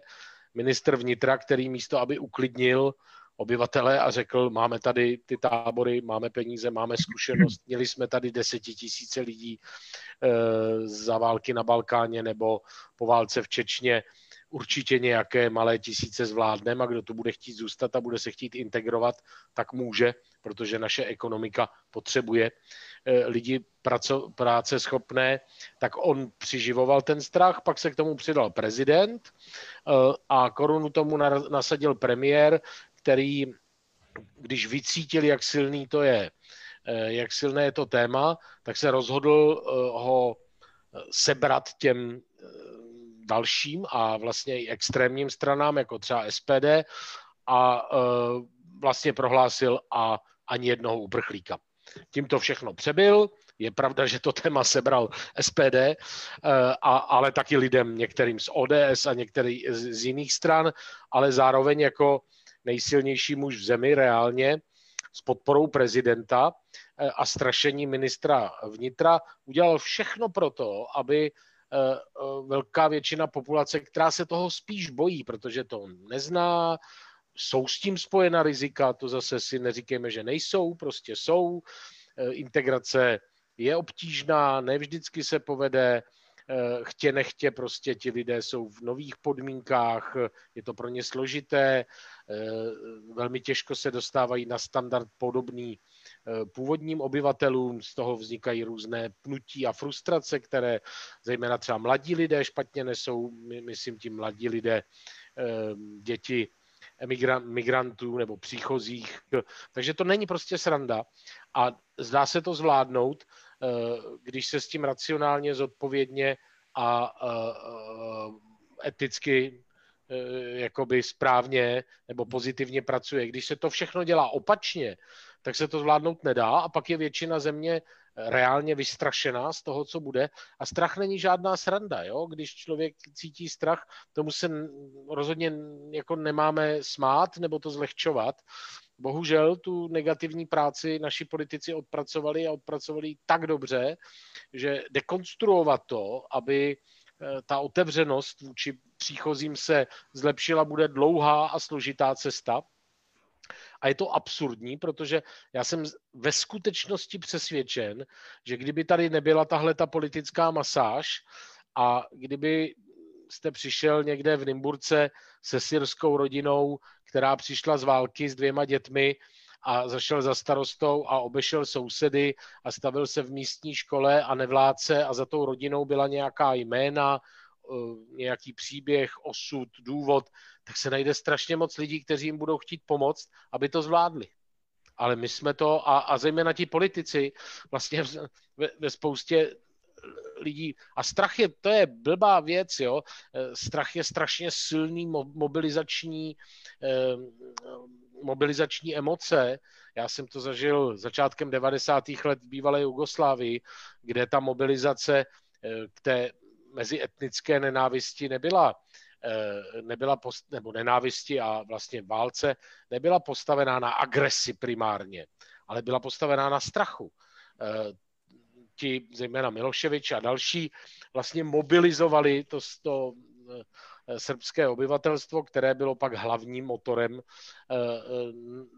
na základě Eh, vyvolávání strachu, reminiscencí minulosti a vlastně s jednoduchým skazem, když se neozbrojíte a nebudete připraveni eh, za sebe bojovat a bránit se, tak přijdou ti, kteří tady byli za druhé světové války a za turecké nadvlády a zase se bude dít to, co se dělo v minulosti.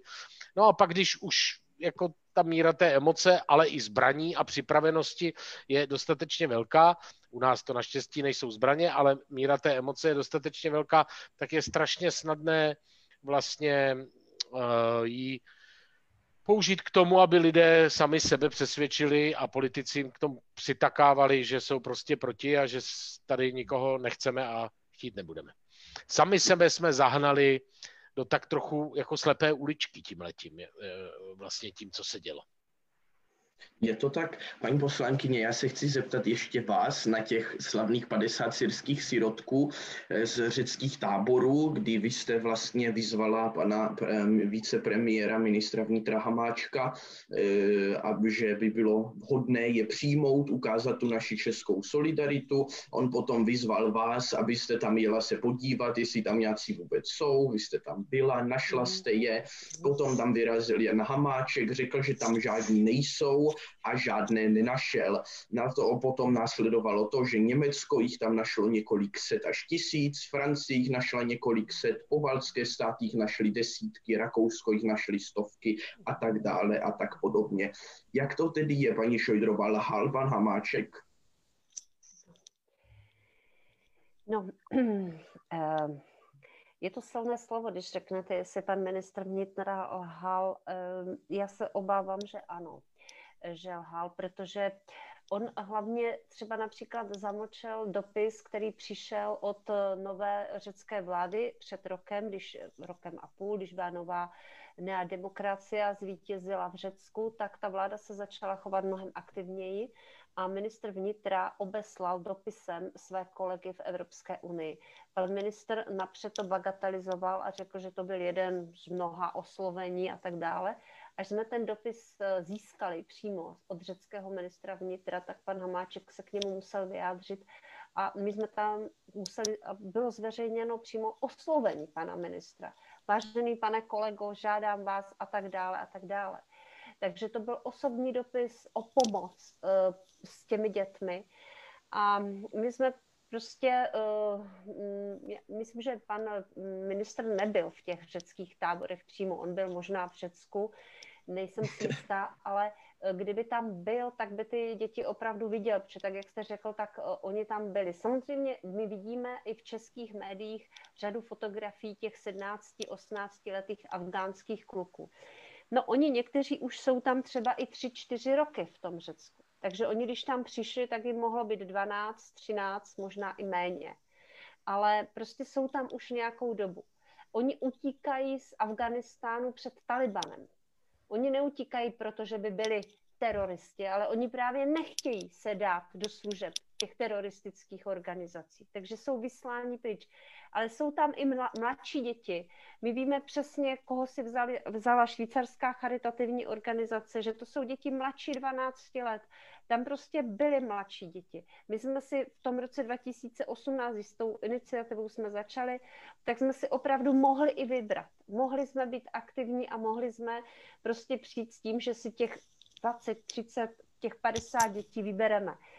Ale eh, co je důležité, je, že mm, eh, Spousta lidí v České republice eh, to zaznamenala a mm, nakonec, i když mě to málem teda stálo celou politickou kariéru, tak já jsem to brala tak, že nechci být tou političkou za každou cenu, protože já jsem v politice, do politiky vstoupila z nějakých principů. A jestli já ty principy nebudu hájit, tak to nemá smysl, abych tam byla. Takže byť to bylo velmi nepopulární, přesně jak řekl i mm, Šimon Pánek, eh, že se to nevyhnulo žádné politické straně. I v KDU ČSL se musela za to hodně lobovat, vysvětlovat, mluvit s lidmi. Ale já musím říct, že když jsem s těmi lidmi se o tom bavila, vysvětlovala, ukazovala jsem jim fotky, takže jsem uh, viděla, že mi důvěřují a že to chápou. Takže já jsem do toho šla s tou vizí, že jsme lidi a pomo- pomoc těm, tak jak to řekl Šimon, že přece když by viděli tu rodinu nebo ty děti, kteří tu pomoc potřebují, tak se jich nebudou bát, tak prostě jim pomůžou. Potíž byla v tom, eh, eh, v tom lákadle toho populismu a toho posilování té moci eh, díky prostě vyvolání té nenávisti. To je, to je strašně smutný, ale my to nemusíme my nemusíme se bavit o migraci, my to známe i z jiných oblastí. Šimon Pánek, ta společnost nesmírně pracuje s romskými dětmi. A víme dobře, jaká nenávist je i vůči třeba dětem, kteří třeba taky tu pomoc potřebují i v této situaci, nebo sociálně slabí. Takže bohužel jako to vyvolání um, jakési té obavy, strachu, i to chápu. Jako, já jsem křesťana taky jako moc, musím říct, třeba muslimům nevěřím, ale um, nemůžu to paušalizovat. Spousta prostě těch muslimů se staví na stranu práva, svobody, chtějí žít v téhle společnosti a jsou vděční za to, že Evropa jim poskytuje bezpečné prostředí. Ale je pravda, že prostě teroristické útoky jsou takovým strašákem. Nicméně um, existuje řešení, které je bezpečné a rozhodně ten strach nikdy nám k ničemu nepomůže. My musíme prostě eh, být, eh, se nesmíme bát toho pomáhat těm, kteří jsou slabší a potřebují tu pomoc a nakonec uh, oni to ocení a jsou vděční za, te, za ten azyl, který tady můžou mít. Takže ostatně ten biotech, který je jednou z prvních evropských firm, tak myslím, že právě jsou to imigranti, kteří jsou za tou firmou jako majitele, myslím, že Int a Turek. Int a Turek, je to tak. Manželství. Takže ano, ano. Eh, prostě nakonec ti to lidé přináší bohatství do té společnosti a mm, já věřím, že, že, eh, že se to podaří, no. že prostě eh, dětem budeme pomáhat a že, že ta situace se změní.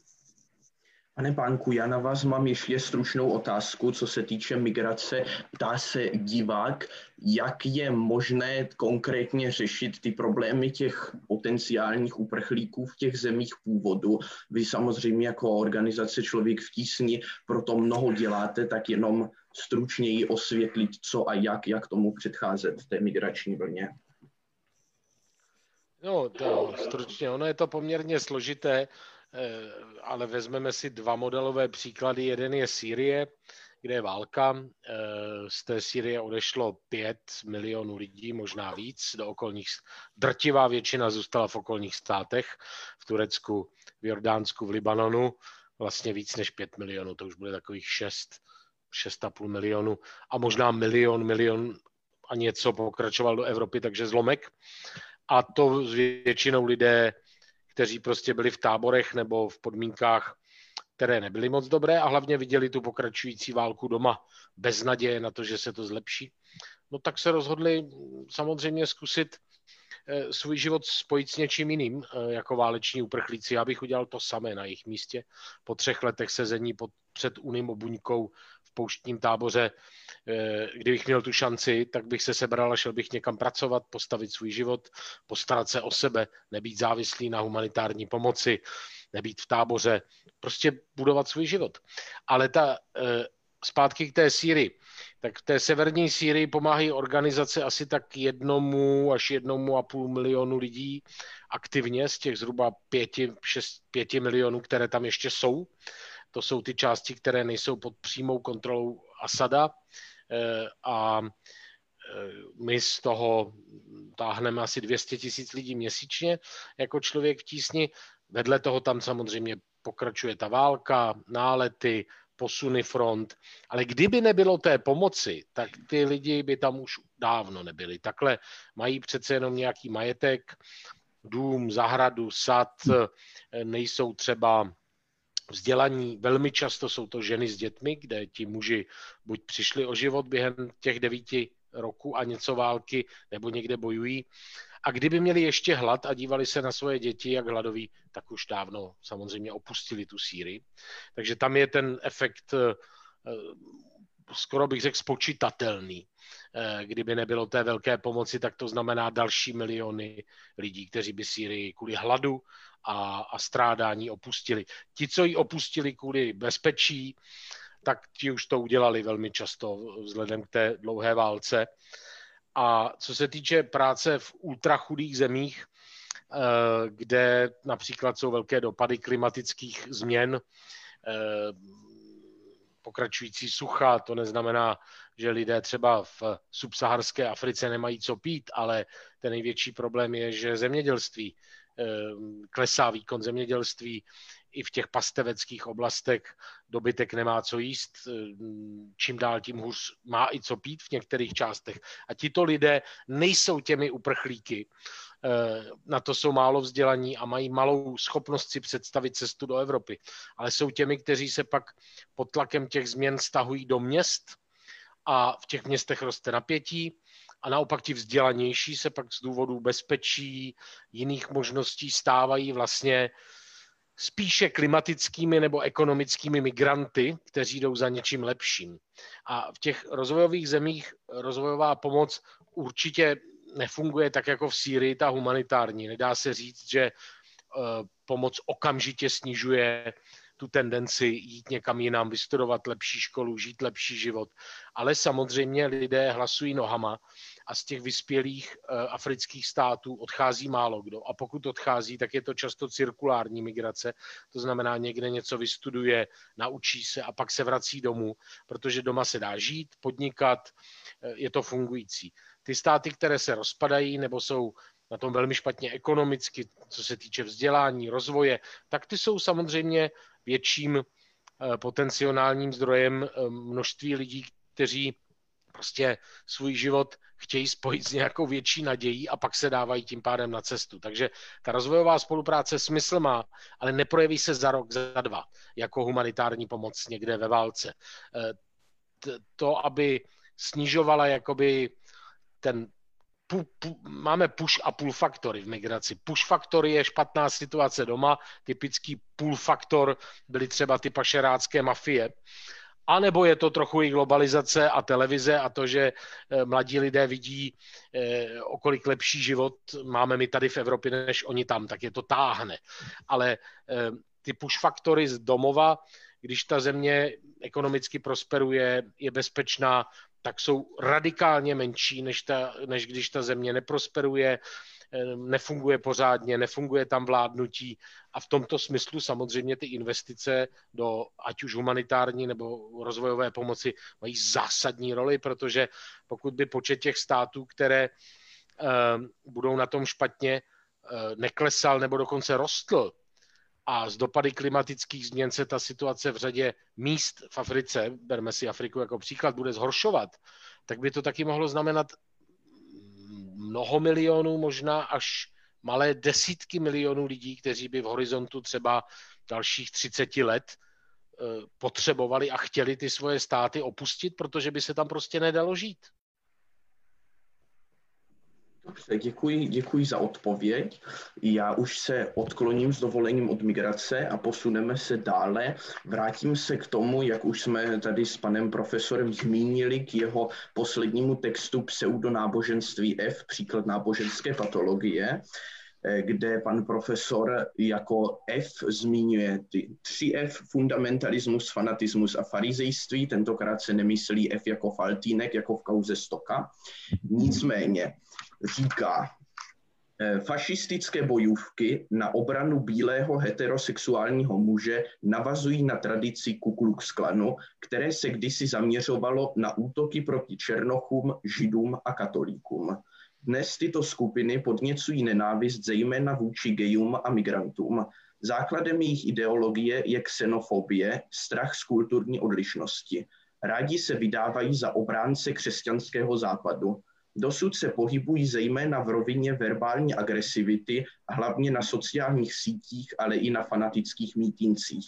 Tyto bojůvky by však mohly snadno sklouznout k násilí a teroristickým činům na způsob islamistického extremismu, s nímž mají mnoho podobných psychologických rysů. Pojďme se tedy tady v tomto spojovníku eh, posunout z jedné z těchto skupin, na které je útočeno, tedy z migrantů, k pozici stejnopohlavních svazků v České republice i v Evropské unii. Pan profesor píše, že je tragikomická přítomnost těchto fašistických bojůvek, zejména v postkomunistických zemích, včetně České republiky, kde bílého heterosexuálního muže ohrožuje, jak poznamenal jeden publicista, na nejvýš obezita. Stejnopohlavní svazky v České republice nemáme. Od roku 2006 máme institut eh, takzvaného registrovaného partnerství, které se liší v mnoha ohledech, umožňuje například zastupovat jeden druhého v běžných záležitostech, umožňuje právo na zdravotní informace, umožňuje dědit, zároveň ale neumožňuje společné mění, neumožňuje společné dluhy, společný nájem a společnou adopci dětí. Ještě do června 2016 nesměly ani osoby v registrovaném partnerství adoptovat děti.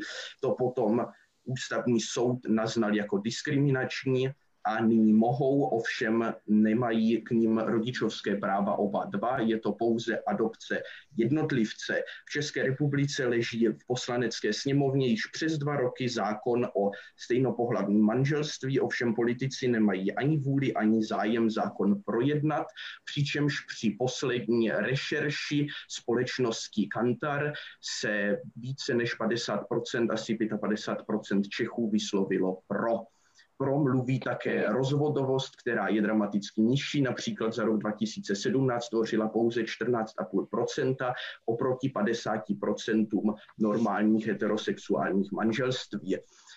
Mě zajímá, jak tady tyto fakta mluví, jaké jsou vaše názory, jste pro, jste proti, jak to je a proč, protože spousta zemí, zejména na, západě, ať jsou to Spojené státy, tak západ Evropské unie, stejnopohlavní manželství mají a uznávají, oproti tomu východ my, Slovensko, Polsko a tak dále jsou zásadní odpůrci a často mají i uzákoněno v ústavě, že manželství je svaz muže a ženy. Pane profesore, jak vy se na to díváte? Ano nebo ne a proč?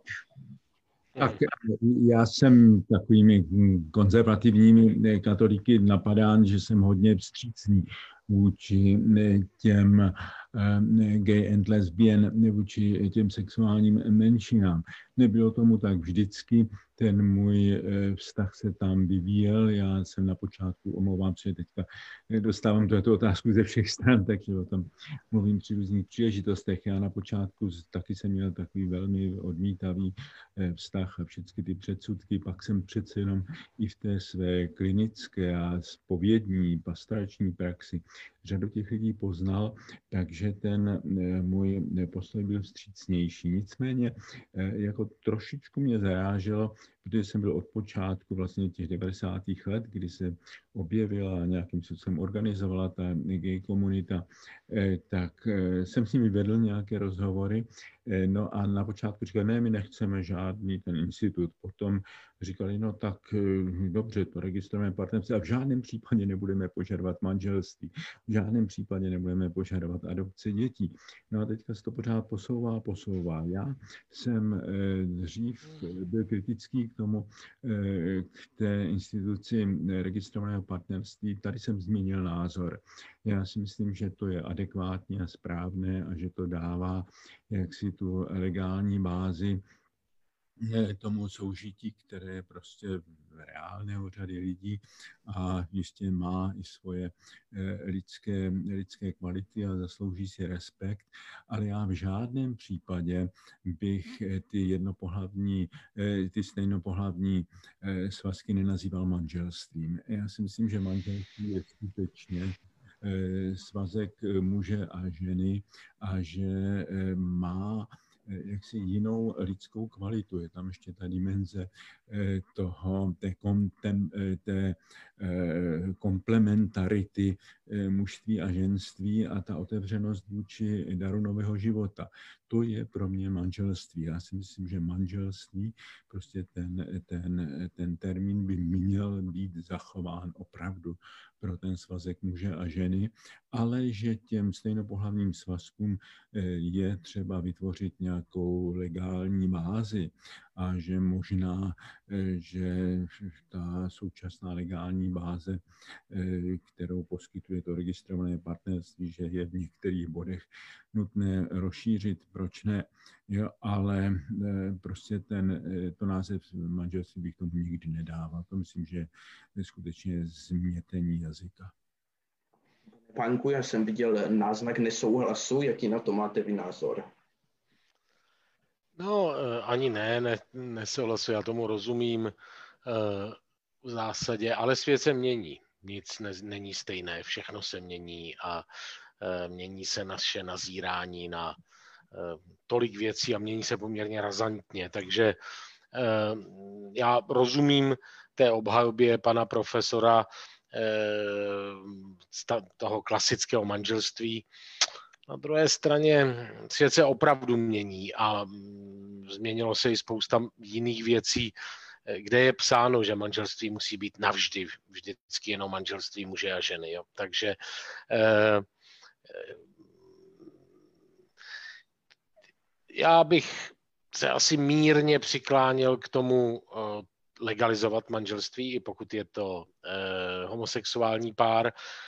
Úplně, jako že bych tam neměl přece jenom určitý, určitou pochybnost nebo jakýsi stín, že to není to samé, trochu ve smyslu toho, co říká pan profesor, tak to zcela upřímně musím říct, eh, nejsem jako bezhlavým progresivistou a kdyby se to třeba mohlo jmenovat homosexuální manželství, nebo kdyby tam byla zjevně vidět ta distinkce v něčem, tak bych možná to jako eh, bych hlasoval bez zaváhání pro, eh, ale jinak mám pocit, že tím směrem se v podstatě jako ta západní moderní společnost posunuje, že má být zrovnoprávněno i to stejnopohlavní eh, manželství. Paní poslankyně, jak vy to vidíte i ze zkušeností s kolegy ze zemí, kde již to je legální? No, já, já ano, eh, jak říká Šimon Pánek, svět se mění, ale to neznamená, že ve všem k dobrému. Já si myslím, že jsou určité hodnoty, které by měly být trvalé a nespochybnitelné. Eh, ta relativizace toho, že žena je žena, muž je muž a tvoří eh, základ té rodiny, podle mě to je určitá jistota, u které já bych chtěla zůstat. Ale nechci tím v žádném případě o, zmenšovat respekt vůči lidem, vůči homosexuálním partnerům, kteří žijí dobrý partnerský vztah. To naprosto souhlasím s panem profesorem Halíkem. I u mě se, tak jak jsem neznala ten jejich svět, tak eh, když člověk je více poznává, tak si jich váží za to, že se takto rozhodnou a chtějí žít eh, v dobrém partnerství. Mm, to je hodné respektu a já si myslím, že to partnerství, tak jak je dnes postavené, je něco, co chtěli, přesně tak, jak říká pan profesor. Já jsem u těch návrhů zákonů byla. Táňa Fischerová byla velkým bojovníkem za uh, legalizaci toho partnerských, partnerských svazků. A tehdy oni ani nechtěli, nebo říkali, my nebudeme ani usilovat o to, abychom měli adopci dětí. V žádném případě. No a mm, to se výrazně posunulo. A já teda musím říct, že samozřejmě ty, ty, tyto lidé, jak, jak ženy, tak muži, přirozeně se můžou stát otcem nebo matkou, a v tomto případě já nespochybnuji to, že se o ty děti mohou starat v tom partnerském svazku. Ale musím říct, že nejsem příznivcem toho práva na adopci, protože mm, prostě myslím si, že každé dítě, které nemá rodiče, a když soud bude rozhodovat, komu to dítě má svěřit, tak by měl svěřovat heterogennímu páru. Protože prostě tam je ten vzor matky a otce. A já prostě u tohoto přirozeného vztahu chci zůstat. Um, takže um, já jsem proti těm, mm, tedy proti adopcím, ale rozhodně nechci bránit těm, kteří mají přirozeně, jsou matkou nebo otcem, že se o ty své děti budou starat a věřím, že se o ně budou starat dobře. Takže myslím, že ta společnost by vůči těm lidem měla být, eh, měla vystupovat s respektem, s úctou, jako ke každému člověku, ale měla by si vážit těch eh, manželství, těch rodin, které, se, které chtějí být dobrými matkami a otci, protože mně se zdá, že tohle je taková ohrožená kategorie. Máme velký problém eh, s eh, se samoživiteli v tom, že prostě jich je mnoho, mnoho dětí se rodí do nesezdaný, nebo samoživitelům a to je něco, čemu třeba nemůžeme zabránit, já to chápu, lidé prostě ne, nejsou, nemají třeba tu odpovědnost, nemají to štěstí, to je různé, ale mm, nejvíc tím potom trpí ty děti. A my bychom měli mm, se snažit, aby děti vyrůstaly v dobrém, eh, šťastném, bezpečném prostředí. A to je vždycky to prostředí matka, matky a otce, eh, rodičů. Takže podporujme eh, rodičovské, manželské svazky a eh, s respektem prostě nechme žít a nechme svobodně se rozhodnout ty partnery. Ale myslím, že ta společnost by měla jasně dát najevo, že si váží rodin. Dobře, já se chci zeptat, my jsme měli na začátku menší technické problémy, tak jsme začínali trochu později. Myslíte, že tak do čtvrt, že je to pro vás snesitelné, aby jsme to protáhli, nebo spěcháte? Okay. Ano. No, spíš, spíš méně než do čtvrtu. Už takhle je to velká méně. dlouhá debata, jo? Je to dlouhá debata. Dobře, tak... jsme vyčerpaní. Nevím, Jste jak vyčerpaní. Jednak, jednak děti, je pátek, večer a tak na rovinu řečeno, takže. Mám několik za sebou online rozhovorů, ale OK, jako do těch Já jsem ještě chtěl krátce zabrousit do toho slibovaného světa, jak jsem se bavil i se Šimonem Pánkem o e, tom prezidentských volbách v USA, potom samozřejmě momentálně v Bělorusku a v Nahorním Karabachu, že lidská práva jsou taky velmi, velmi diskutovaným tématem. Tak jsem vás chtěl poprosit o krátký názor za prvé na té americké volby, jak moc lidská práva mobilizovali voliče vzhledem k tomu, že to byly volby v historii Ameriky s největší účastí na obou stranách na modré i na červené. Jak si myslíte, že to, že to ty voliče mobilizovalo, ten přístup k lidským právům, jak Donalda Trumpa, tak potom demokratů Joe Bidena? Já bych začal u pana Pánka, jestli můžu.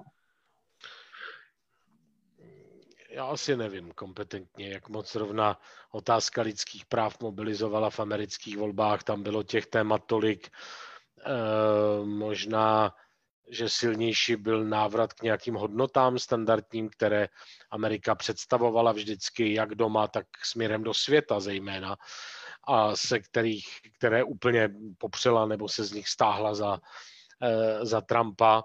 A do toho taky patří lidská práva, ale i nevím, předvídatelné chování se jako partner eh, ve světě a tak dále, tak to určitě hrálo roli a eh, podporovalo to, nebo přispívalo to k podpoře eh, Joe Bidena, eh, takže tak.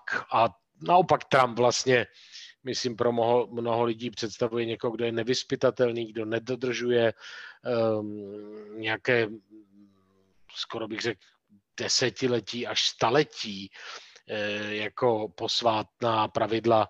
Eh, Amerika je taková, jaká je, je velmi problematická.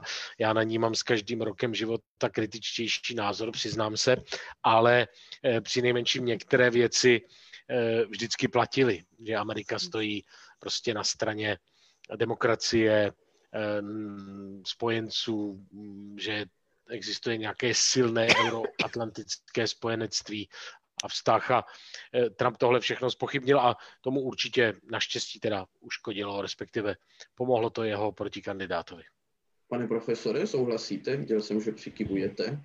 Jistě, jistě. A ještě si myslím, že docela důležité téma bylo také té ekologické zodpovědnosti, že tam, eh, jestli Amerika prostě přistoupí na eh, ty dohody, které už původně, původně přijala a tohle bylo téma, kterým Trump očividně pohrdal a naopak, který ta nová administrativa se k tomu přihlásila. Paní poslankyně, my jsme pojďme vrátit k tomu Bělorusku.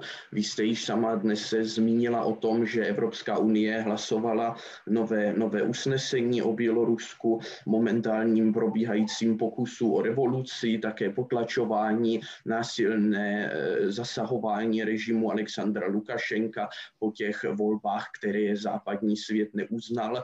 Eh, pojďte nám říct, co vlastně proto tedy Evropská unie dělá. Tak eh, co je strašně důležité, je to, že Evropská unie jako celek neuznala zvolení Lukašenka prezidentem. Eh, prostě řekla jasně, že ty volby, eh, výsledky těch voleb byly zmanipulované, uznává za zvolenou prezidentku Světanu Cichanovskou. Tu také ocenila Sacharovovou cenou, nejenom ji, ale i představitele opozice. Ehm, ehm, myslím si, že všem nám je jasné, že v Bělorusku se bojuje i o Evropskou unii, o to, jaká, eh, jaká společnost tam bude, jaké síly tam zvítězí. Ehm, teď eh, nedávný zase eh, čin, který se tam stal, je to, že Lukašenko zastrašuje studenty. Studenti, kteří jdou do um, opozičních stávek a demonstrací, tak jsou zavíráni, jsou odváděni na vojnu, do armády, jsou vyhazováni z vysokých škol. My jsme udělali takovou akci, musím říct, že to byla paní kolegyně Radka Maxová, která nás oslovila oslovili jsme vysoké školy v České republice a univerzity v České republice sami dávají na návrhy nebo poskytují stipendia těmto studentům. Takže jedna věc je úroveň Evropské unie, tam samozřejmě hrají role sankce. Pod sankcemi je, jak už tedy Lukašenko, teď se omlouvám, teď nevím, jestli už to Evropská rada schválila nebo ne, ale ti jeho spolupracovníci, všichni kolem Lukašenka, jsou pod sankcemi, to znamená, mají zastavené účty, nemohou jezdit do Evropské unie a tak dále. Um, takže neuznání sankce, zastavení financování. Evropská unie podporovala ještě, um, myslím, že to bylo někdy v těch jarních měsících, uh, uh, ano, v době té první koronavirové uh, vlny, tak poskytovala Bělorusku prostředky na boj s, s pandemí, které jsou zastavené, ale podporuje Evropská unie eh, opoziční eh, politiky, případně neziskový sektor. Eh, takže jak ekonomicky, tak politickými nástroji se snažíme podpořit demokratickou opozici v Bělorusku. A jsem, já jsem tam zmínila i tu situaci v českých, e, českých vysokých škol, které velmi dobře zareagovaly na podporu těch studentů. Mohla bych možná zmínit Charitu, možná i, nevím, jestli člověk tísní, ale vím, že Charita České republiky e, pomáhá e, třeba těm, kteří, nějakým, kteří potřebují v těch místech, má tam své kontakty takže těm obyčejným lidem, protože tam je samozřejmě bída, e, jsou zranění a tak dále. Mm, v každém případě, co je důležité, je vytrvat v tom politickém tlaku na Lukašenka, i když dnešní zprávy o mm, tedy návštěvě ruského ministerstva zahraničí, který Lavrova, který se vyjádřil tak, jak se vyjádřil, je Rusko je na jejich straně a tak dále, není dobrým signálem, ale prostě věříme, že ta běloruská opozice vydrží a potřebuje naši podporu. Profesore, eh, vrátím se k tomu vašemu začátečnímu vyjádření, že i v Československu pomohla k pádu komunismu ona globalizace a medializace. Byla taková otázka i z publika na začátku, proč tedy navzdory této globalizaci se například v Bělorusku tyto autoritářské režimy stále udržely? Eh, no, já jsem trošku mluvil, že i ta situace té globalizace se změnila, že tenkrát eh, to byl vlastně vrchol té globalizace, kdežto dneska je celý tenhle ten proces krizi a eh, vyvolává spíš ten protitlak, že, který přináší ten populismus, nacionalismus a tak dále. Takže eh, tenhle ten civilizační kontext se prostě za to čtvrtstoletí hodně změnil. Pánku, jak vy to vidíte a ještě, jak říkala paní poslankyně, myslíte, nebo jak je to s člověkem v tísni a Bělorusku? No, já myslím, že pan profesor uh, to už pojmenoval. Ta, ten pozitivní dopad uh, globalizace, pozitivní ve smyslu šíření demokracie, posílení individuálních lidských práv, oslabení autoritátorů, autoritářů a diktátorů, uh, tak ta vlna prošla. My jsme teď naopak jako v období e, e, sestupu, kdy e, ta globalizace jednak ukázala, že má i své stinné stránky. Část lidí ji nerozumí spolu s tím zrychlením a s tou digitalizací a možná robotizací prostě světa a, a rychlostí komunikace a tak, nebo můžeme to zahrnout pod globalizaci, ale jsou to různé podčásti. A jednak eh, i autoritáři zjistili, že se od sebe mohou dobře učit tak a navzájem se podporovat, takže tak jako vznikaly eh, v 80. a 90. letech díky globalizaci jakási hnutí nebo kluby nebo pohyby těch, kteří bojovali a prosazovali demokracii, větší individuální lidská práva, svobodu, tak teď vlastně vidíme taková uskupení a hnutí, uh, hnutí ve smyslu skupiny zemí a pohybu, nikoli jako v jedné zemi, kde se spojují ti autoritáři, uh, například uh, se podporuje Čína a Irán a Rusko a spousta dalších zemí, takže prostě jsme jako v období nějakého hodnotového zápasu. A jestli teď v Bělorusku už zvítězí opozice a demonstranti nebo ne, nevím. Já bych spíš řekl, že to je začátek dlouhodobějšího procesu konce Lukašenka a že to tak rychle nebude, že to není otázka měsíců nebo třeba roku, dvou, ale to, že to má spočítané, to je asi jasné.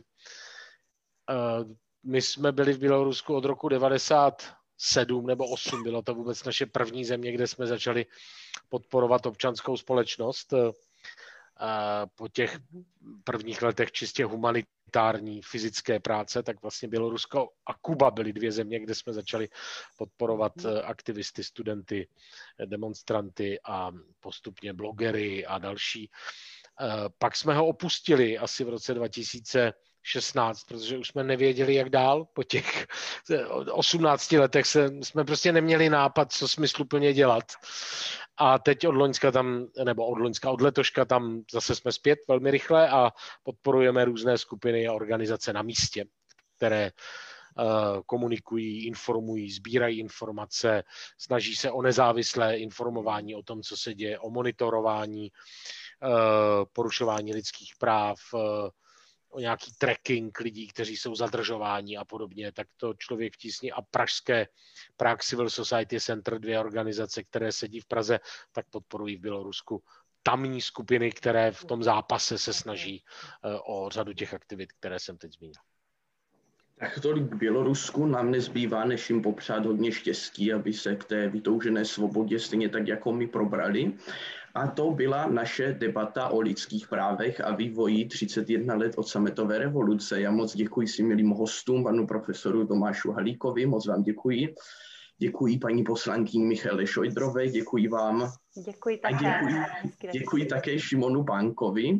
Přeji vám všem hezký večer, děkuji vám, kteří jste se na nás dívali a chci také pozvat na další události a debaty, které budeme organizovat v nejbližší době. Moji milí praští kolegové debatu eh, o budoucnosti budoucnosti financování eh, města Prahy a tak podobně. Tedy sledujte prosím naše aktivity, sledujte nás na Facebooku Mladí demokraté, sledujte nás na webových stránkách. Loučím se s vámi a děkuji za vám za pozornost. Naschledanou. Naschledanou.